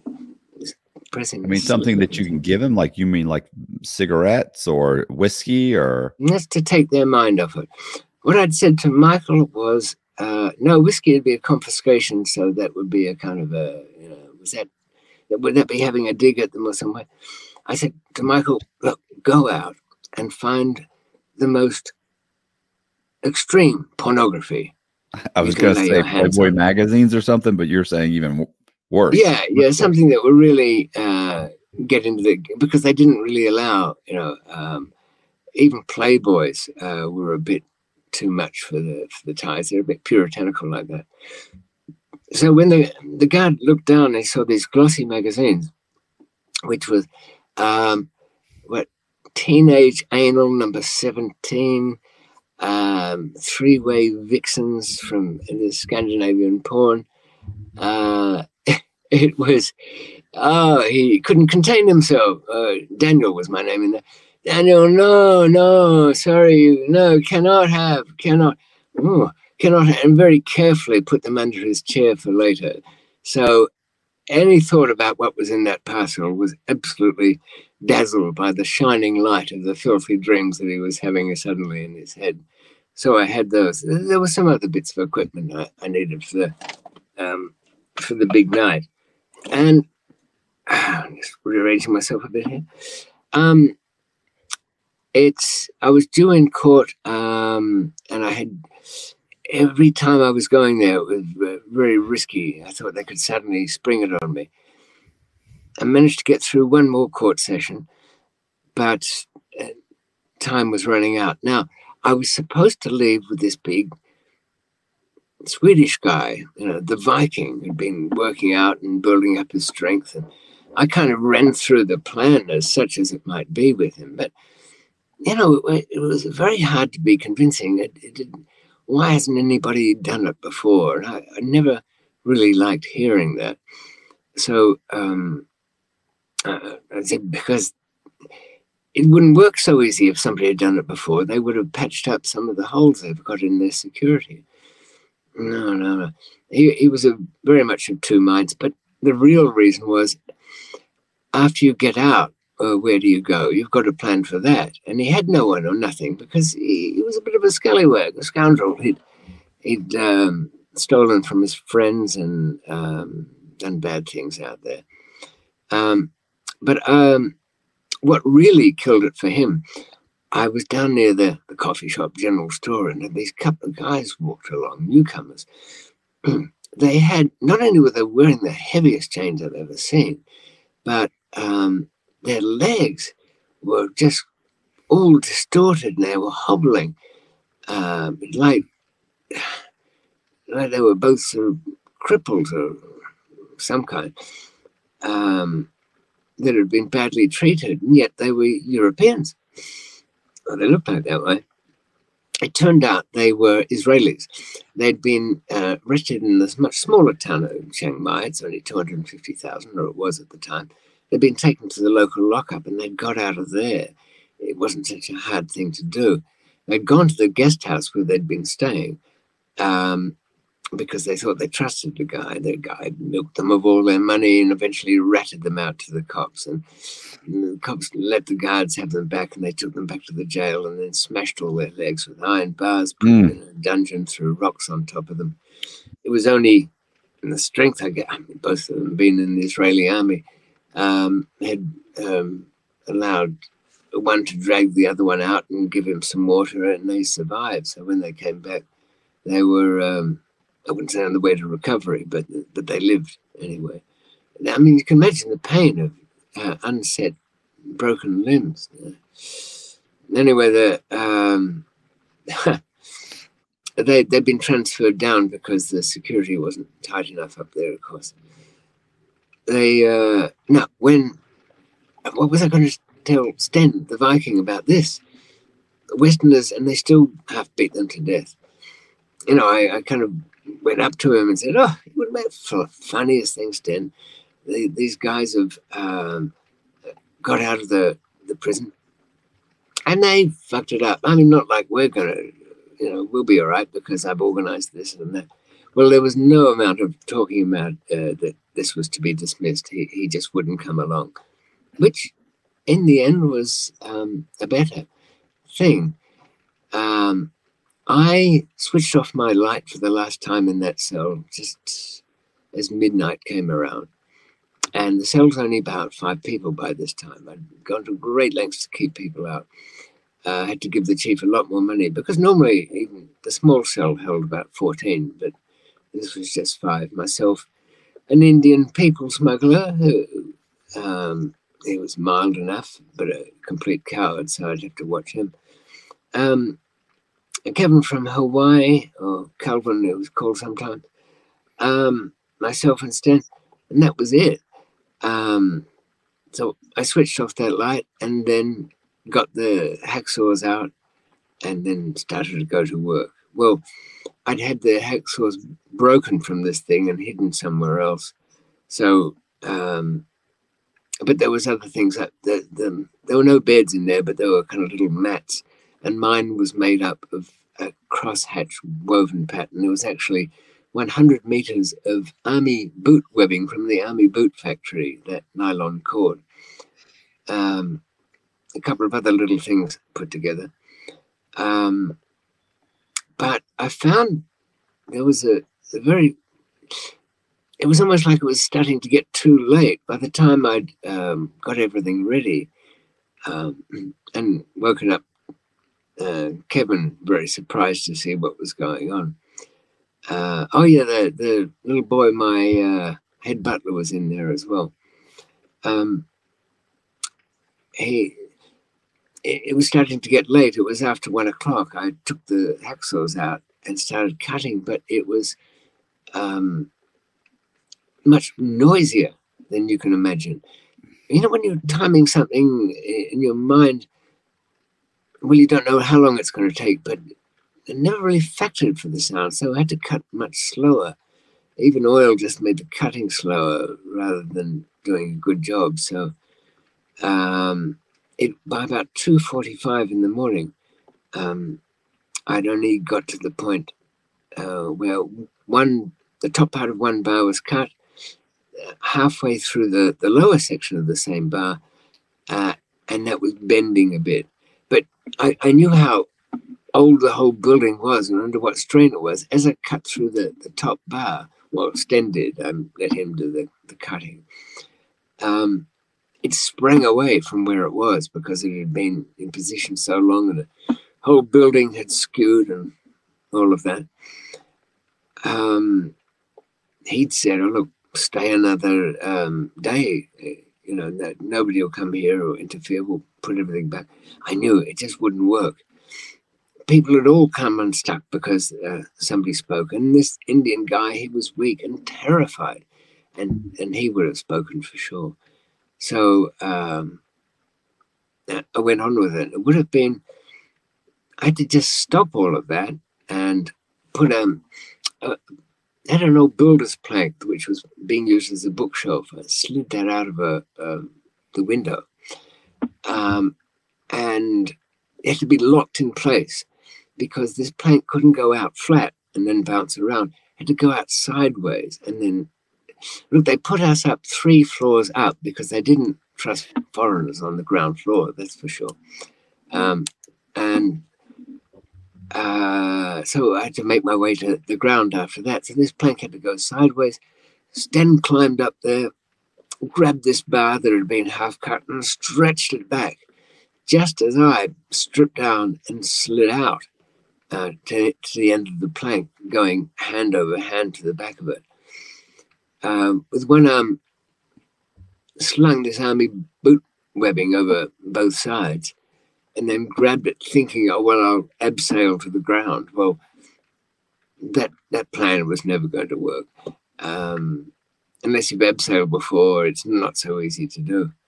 But the odd thing was, when I got out of that cell, when I, when I squeezed through the bar into the night and looked up at a sky that I hadn't seen for what, um, almost two and a half years, I'd never seen a night sky, never seen stars or anything and then looked back into the cell with the people I knew in there. I thought suddenly it was all finished, it was all gone. That didn't matter anymore. My survival out here was what mattered. And here I am clinging to the wall like some big insect. Um, You're still in the prison. Yeah, yeah. I'm just out of my cell at building six, and there's seven more buildings to go through. Uh, and um, uh, look, I, I, slid to the ground and um, burnt the skin off my, my fingers doing so and, and, and, rolled over and there was soft ground so it was fine. I pulled back that, that rope down and, and rolled it up and then went to my daytime office. And there i opened up a cupboard uh, which had um, six picture frames in there. Sten i'd had him pretend to take an interest in oil painting and he'd put together these wooden um, frames over which you stretch the canvas normally, but they were no more than frames. And they were to be the rungs of a ladder. I had in mind making using uh, four, two ladders, uh, four um, long bamboo poles from another factory. This was the factory that made uh, paper paintings of little fake boxes for Chinese funerals. And they hung them over to dry on these long bamboo poles, which were about uh, 12 feet, 14 feet long, mm, two inches down on the base, uh, tapered to about an inch. but I still had to get there. And so I, I bundled up the little things that I would need uh, from my little office room in the art factory and had a look around to see what guards were about. One I could see already sleeping over in the corner. They usually had a bit of a drink and went to sleep, these guys. But it wouldn't take much to wake him up. And it was so slow. As I look, I timed this out during the day and walked a few steps and then had my watch telling me um, uh, how long it took to go from one place to another. Um, all that meant nothing on the actual night. On the night, it took forever to go somewhere. I didn't want to make any noise. I couldn't drop anything. I couldn't put things down. I had to make sure I was keeping on carrying it. Where the bamboo poles came from, that was a factory that had just been sealed up, so I had to break into that. And even the sound of my old uh, um, parrot beak pliers that I'd nicked from somewhere uh, was slow on it. so um, I did get into that factory, um, put down the poles either side, put the picture frames along them, tape them up with the gaffer tape, holding a, a, little torch in my teeth. My mouth was either drying out or drooling, holding this torch in my teeth as I was doing it. You know, not even really wanting to look at the time because I know it's three o'clock in the morning by then or after that. I've now got two ladders all taped up. I can't get them out of the factory because the way I came in was too close to where the guards were. So I had to actually break out the other end of this factory um, down where it went on to where the auto shop was. So use one of the ladders to climb up to the roof inside the factory, poke the other ladder through the, the gap in the mesh and the tin, lower it down into the auto shop, pull the other one up, lower that one down, carried the two of them to the auto shop gate, which led on to where the, the showers and the water tanks and the toilets were in building six, knowing that there were many other buildings to go to, and I didn't really know where they were. Um, even by the time I rounded one of the corners, the um, guard was moving and I had to wait for a bit. I eventually got um, to the inside wall of building six, which had its own barbed wire. I'd had a fifth bamboo pole and I taped an S hook around that with some of the gaffer tape, pulled that uh, rolls of kind of old and effective barbed wire. It's ineffective, but it still tangled you up. Uh, and pulled that outwards um, so that it I could get my ladder um, over to the edge of it. Now, by this stage, I realized carrying two ladders wasn't going to work. I taped them both together and I pushed them up against this internal wall, climbed to the top, and then lowered to the bottom and tried to pull it through, but it was still tangling. I had to develop a bit of a system to get over these internal walls. And I'd get into one building and the open courtyard and grassy area, the exercise field, or, whichever I could find myself in. I had to avoid building five because it was the punishment section and very small. So I went to the next one. Was that building three? I don't know. uh, and had a thing where I'd keep this long ladder with the two of them joined together, hold it in the middle, and trot along like a pole vaulter. Um, Michael had taught me that about pole vaults. He used to be a Commonwealth champion pole vaulter before he gave up one life and took on another. Um, I stopped looking at my watch or and really um, didn't keep track so much of, of where I was, but I knew I was heading in the right direction when a smell from the AIDS ward, AIDS was uh, ripping through Thailand at the time, and, and prisoners uh, uh, heavily affected. They put them in a virtually disused section of the uh, prison compound, and they were rotting away in there, so you could smell them from a distance. So mm. I knew if I was near them, I must be close. I even stuck my head up and looked in and saw these grey, shiny, sick faces just looking at me. But you know, they, they didn't say anything, and any other Thai prisoner would have screamed the place down. The local, the, the cell boss, the, the little trustees on the, the wing would have blown their whistles till their lungs exploded if they saw me out there. But these guys dying in an agony just didn't didn't have the strength to to say anything. But I knew I was only two buildings away from the outer wall. um, I met a couple of other obstacles. Uh, it's kind of long to explain, but one was just a, a, wall of barbed wire, and I had to go under the mud in that one. So it was pretty messy by the time I reached that the inside of the outer wall. And it had a, another moat on the inside of the prison that ran around. It was actually a sewer, and that had barbed wire in the middle. And I couldn't figure a way of getting um, my ladder over to the other side because the other side where the wall was, where I had to be, where I had to put my ladder against it, that only had about a foot and a half of ground underneath it. Um, and I had to like devise a, a plan to get over there. Um, I guess um, oh, I found a way. I found a way those who want more detail on my exploits can probably uh, read the last book I wrote. But the um, I did find myself propped up against that outer wall between the guard towers as dawn was coming. That glow was in the sky, and, mm. I reached up there and looked over. The original plan was to somehow get over and safely down to the ground on the other side and um, swim the moat. But I realized finally when I was looking at it that the swim to where this was old guards' houses. Um, so uh, it was kind of a mess. I used the last of my drinking water to clean myself up, put on my long trousers because they were never allowed, and the ones I'd had uh, kept aside were khaki. So um, maybe from a distance I might look like a guard, except what with a white face? No, I don't think so um, managed to very carefully inch my way through the um, electric cables there, uh, and taking the chance that the, the, the rubber of my trainers would insulate me pretty well, and it, and it did. And again, the last of my little bit of rope uh, to see me to the to the bottom, the inside track, the little path that ran around the jail. Now, going across the moat wasn't going to work the only way out was to, and I realized it was in the wrong place, not where I thought I'd end up, not at the back of the prison, but in fact near the front.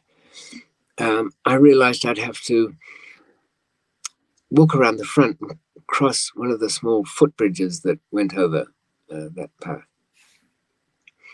I pulled up my uh, ace in the hole, as they say. It was one of my job that I was supposed to work at inside the prison, but never did.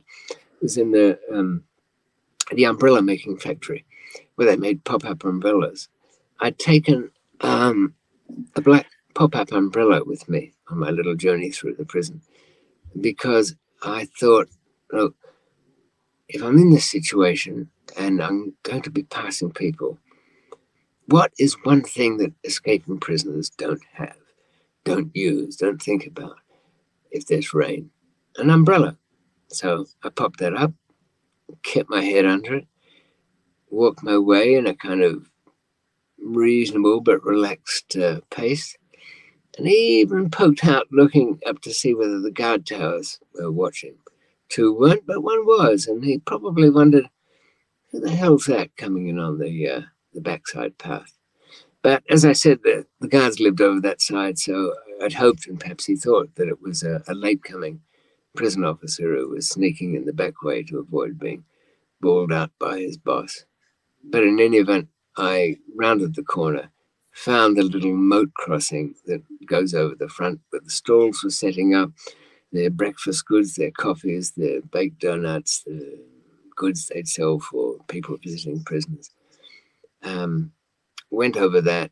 I even think uh, my personal guard, the one who I'd leave with uh, one of my ATM cards that uh, I'd send him out every month for cash from the ATM, give him an honest 10%. I think it was he who was arriving, and he couldn't see my face, of course, but you know, when you know somebody and the way they walk, there's something about their footsteps that kind of remind you of who it is. And maybe he had some, I wouldn't have even thought possibly it was me, but something about it.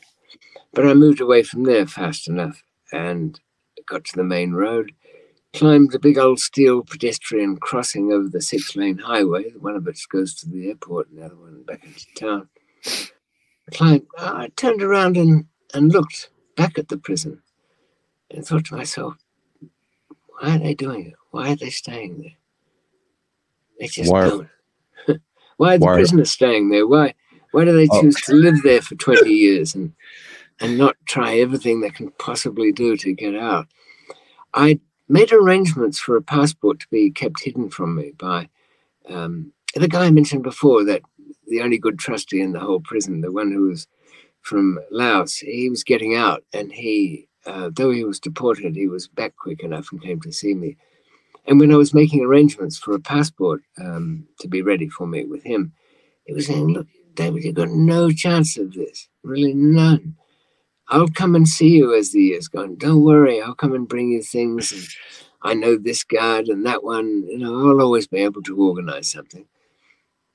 I, it is not, I can't do that. I'd rather die trying on this. Just please put that passport where it is. And by the way, you know you have to uh, get it stamped into the country a few weeks beforehand, and it's got to be on the computer, and got to be this, and got to be that. And the only photograph I can give you for that to make this thing up is my old uh, radio operator's license, from the, uh, which I got many years ago, so it's a little bit old. Yes, yes, yes, yes. So um, he explained to me uh, where it'd be kept and gave me a key, but I often wondered, would he do it? Right. That's what I was um, thinking. He thought it was so hopeless. Yeah, I know. He, uh, and and he had to, you know, call in some of the people who are in the in the people smuggling business and, and you know getting them to go out to their man at the airport and get on the computer and everything like that. Um, but it, he'd given me the key to this place, so I thought, yeah, and he seems so so genuine. Anyway, um, I didn't have time to stay on that footbridge and look back at the prison all morning. I thought I'd better get the hell out of there. Uh, climbed down the other side, hailed a taxi, took him to the local shopping center, got rid of him, went around the back side of it, got another taxi, got to this um, block of apartments, the flats that I didn't really uh, know anything much about found number uh, 64, put the key in, opened it. Well, the door's open. That's a good thing. Um, there's actually some boy staying there. He seemed to know of me or didn't know that I might be coming, but knew, knew something about me. Um, he said, Oh, did you get bail or something like that? I said, Yes, sir. Something like that. Look, I just need to use the toilet because that's where this thing was supposed to be. I went in the toilet cubicle. Sure enough, there was a. Um, I, was too dehydrated to take a pee, but uh, there was a mirror as described um, behind the cistern tank, and I felt down along there. Yeah, my fingers have touched something. Is it an envelope? Maybe. And I, I, I pulled it out, and there was something in there, and it felt good. And I'm thinking, what are the odds that a guy I've met in prison has got out of the prison gone and had my. I knew this photo wasn't even the right size uh, for a, uh, a, passport. Had to be adjusted and everything like that. And all the things put on the. Anyway, I opened it up and I had a look, and sure enough, there was me staring back at me, and it was a British passport, um, nicely used. Uh, good enough and had been stamped in and the papers for the um, that you have to fill out before you leave at the airport uh, that had been done three weeks before by the uh, immigration officer as a tourist thing.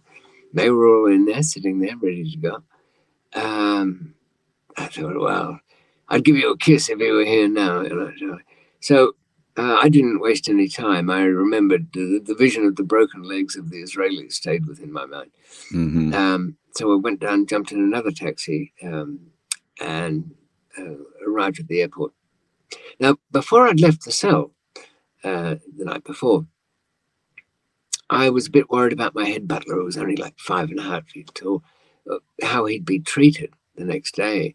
And I gave Sten some money. I said, look, see what you can do, make sure. And I, I gave him my good watch and I kept my little crappy Casio that actually kept better time. Um, because I, I, turned around in the middle of the night of all this cutting away, and there he was, uh, Little Jet, that was his name. Uh, it means number seven because he was the seventh child. He was not dressed as he normally would be for sleeping. He was at his Sunday go to meeting clothes. He, he, he was all dressed up and he had uh, um, uh, his best shoes on uh, and he had his letters and photos and his personal things all in a plastic bag with a rubber band. He was ready to go with me, you know, follow me anywhere. And I thought myself, here you are, a bit braver than uh, my Swedish friend who shit himself at the prospect of being a free man. But um, I had to, you know, both Sten and I explained to him, no, no, no, look, you can't go tonight. We're, and David's going, you, you, you can't follow. Uh, not not this night. And I said, look, I'll, I'll send you money. I'll, I'll do my best for you, whatever you want. You're not doing a long time. You don't want to be wanted being shot at or whatever. Um, and kind of reluctantly, he'd he'd uh, he'd settled down. So, um, and, and, where would he have gone anyway? There were um, I the point of this is I'd gotten rid of most of my cash, so the two ATM cards that I still had uh, had to work um, really to give me some flexibility about where I was going to go. I headed up the the bank, put one in, tapped it up. I thought, well, okay, it's probably best to go to a European country. It's a long haul. It's going to be at least twelve hours, but I'd be into a jurisdiction where I could put up an argument for you know even if something or other led to me being identified or this passport falls to bits or, or whatever. Right. Um, and I'm not really looking at the screen, and I don't want to look at the screen, you know, because it's saying, please refer to your bank. And I can tell you when you escape from a prison and you depend on your life for the money that comes out of an ATM, to get that message on the screen is not something you want to see. so I had one more card though. So I gave it a, a rest and I didn't want to use the machine straight away. Um, I went down to the long term uh, luggage lockers where uh, a visiting friend had left an overnight bag um, with a change of clothes and some toiletries and collected that. It had been sitting there for two and a half months already. Came back to the machines and put um, put the second card in um, after thinking through some options, but none of them were very good. Staying in the country, whatever. No, the second card paid out about five hundred dollars. So where could I go on that? Not far. I bought a ticket because time was on the march to the next Singapore flight that was going out. Now, um, Singapore's close enough by in terms of time, but it not so good in t- terms of jurisdiction. They would have sent me back to Thailand immediately. They have the death penalty of their own. They wouldn't have bothered about extradition courts. Uh, I wouldn't be a citizen of theirs. I'd be on a phony passport anyway, wouldn't they? So sending me back would have been no trouble. Um, but I, am in the line already for um, departure. And at every point, I'm waiting for something to go wrong. If I stick my head above when I was back in there above the parapet of the, the, the, roof of a wall, turn a corner and I see somebody and I'm confronted by them and I can't get out of it. Um, so even at the airport, um, I'm having trouble getting the money. And then I, I bought a ticket and I've checked in uh, and I'm going to the immigration desk. And uh, the guy behind the desk there has, has got this new passport, which, you know, um, he's typed up the forms are right. He's tapping on the screen of the keyboard. He's frowning at it. There's a pause, and I'm thinking, well, this is where it all ends. It's got, right. Yeah. It's a fake um, passport, right? Yeah, yeah. Well, it's a real passport stolen within a few weeks ago. But okay. um, who knows if some other mechanism had had it. You know, they explained to me that there's thousands and thousands of passports stolen or lost every year if they put all the stolen and lost ones onto uh, a list, then every time somebody, oh, I found that passport I reported missing last week. All right, let's go off to the airport. And it'll blow up on them. And right. so they don't put all of those on a, a big list because there'd be millions of them uh, right. for every country you go through. The only ones, the only people on a list um, uh, is a watch list. And that's very limited. It's that country's wanted felons. It's um, people have been requested being put up there by Interpol, and even most countries wish Interpol to keep their business to themselves because unless it's a red notice, it usually doesn't go on there. Uh, red notice is a notify and arrest on sight and all of that kind of thing.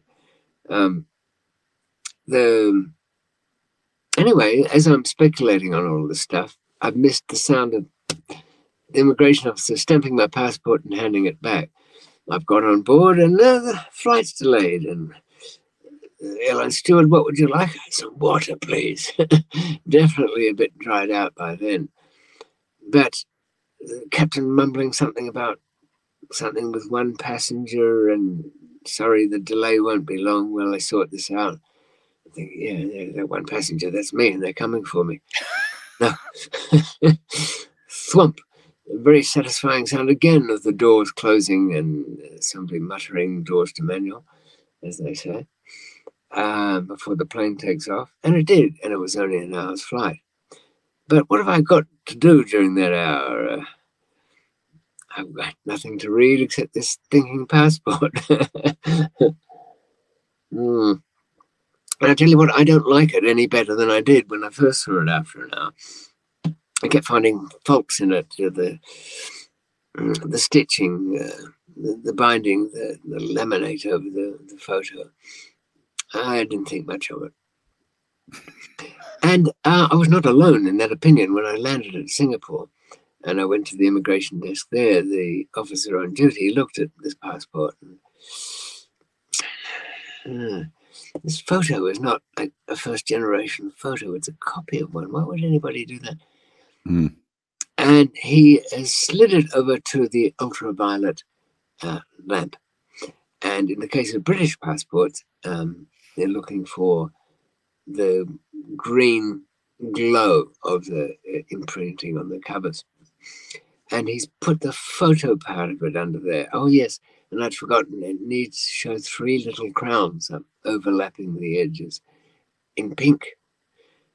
And bless my little Chinese friend, Laotian friend, three little crowns in pink showed up there. And the passport officer gave me a passport, stamped it, gave it back to me.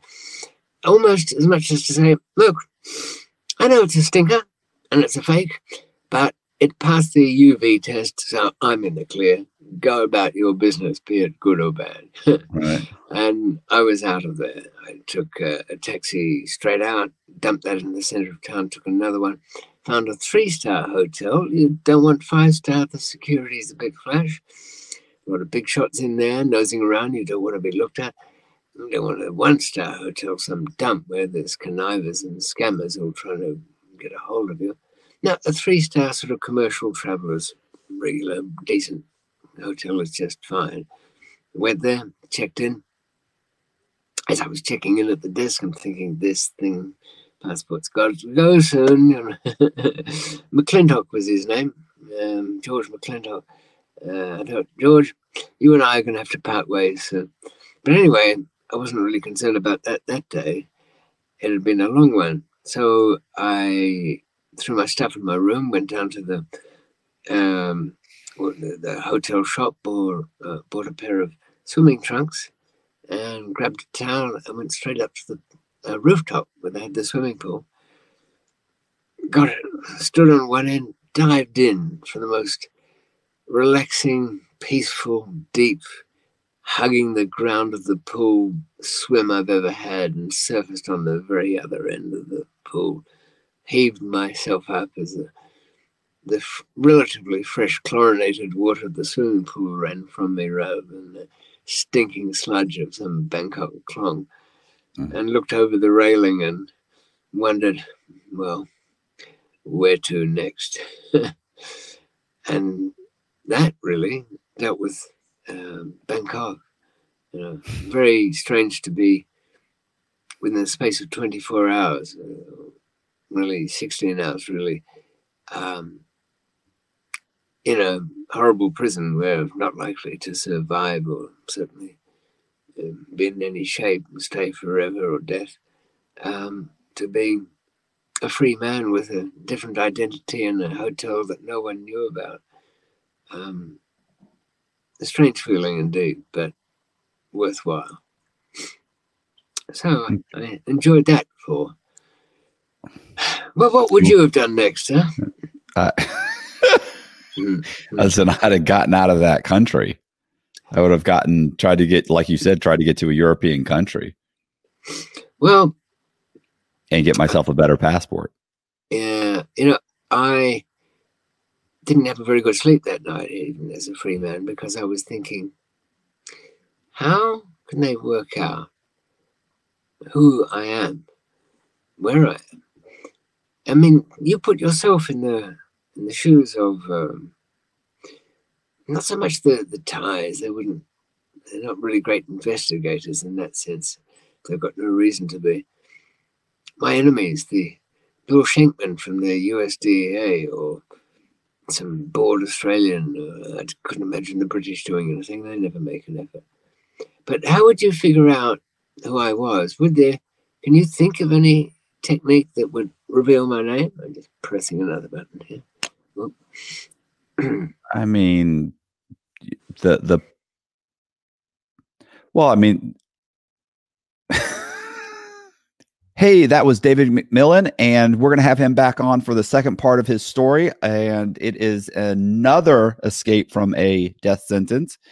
I really appreciate you guys watching. Do me a favor if you like the video, hit the subscribe button, hit the bell so you get notified of videos like this, share the video, leave me a comment in the comment section. And we're also going to leave David's uh, book that in the description box. We're going to leave the link for his book. Uh, I believe it's on Amazon. Um, also, if you like the videos and you want to help support the channel, please check out my Patreon. It's $10 a month. That's nothing. See ya.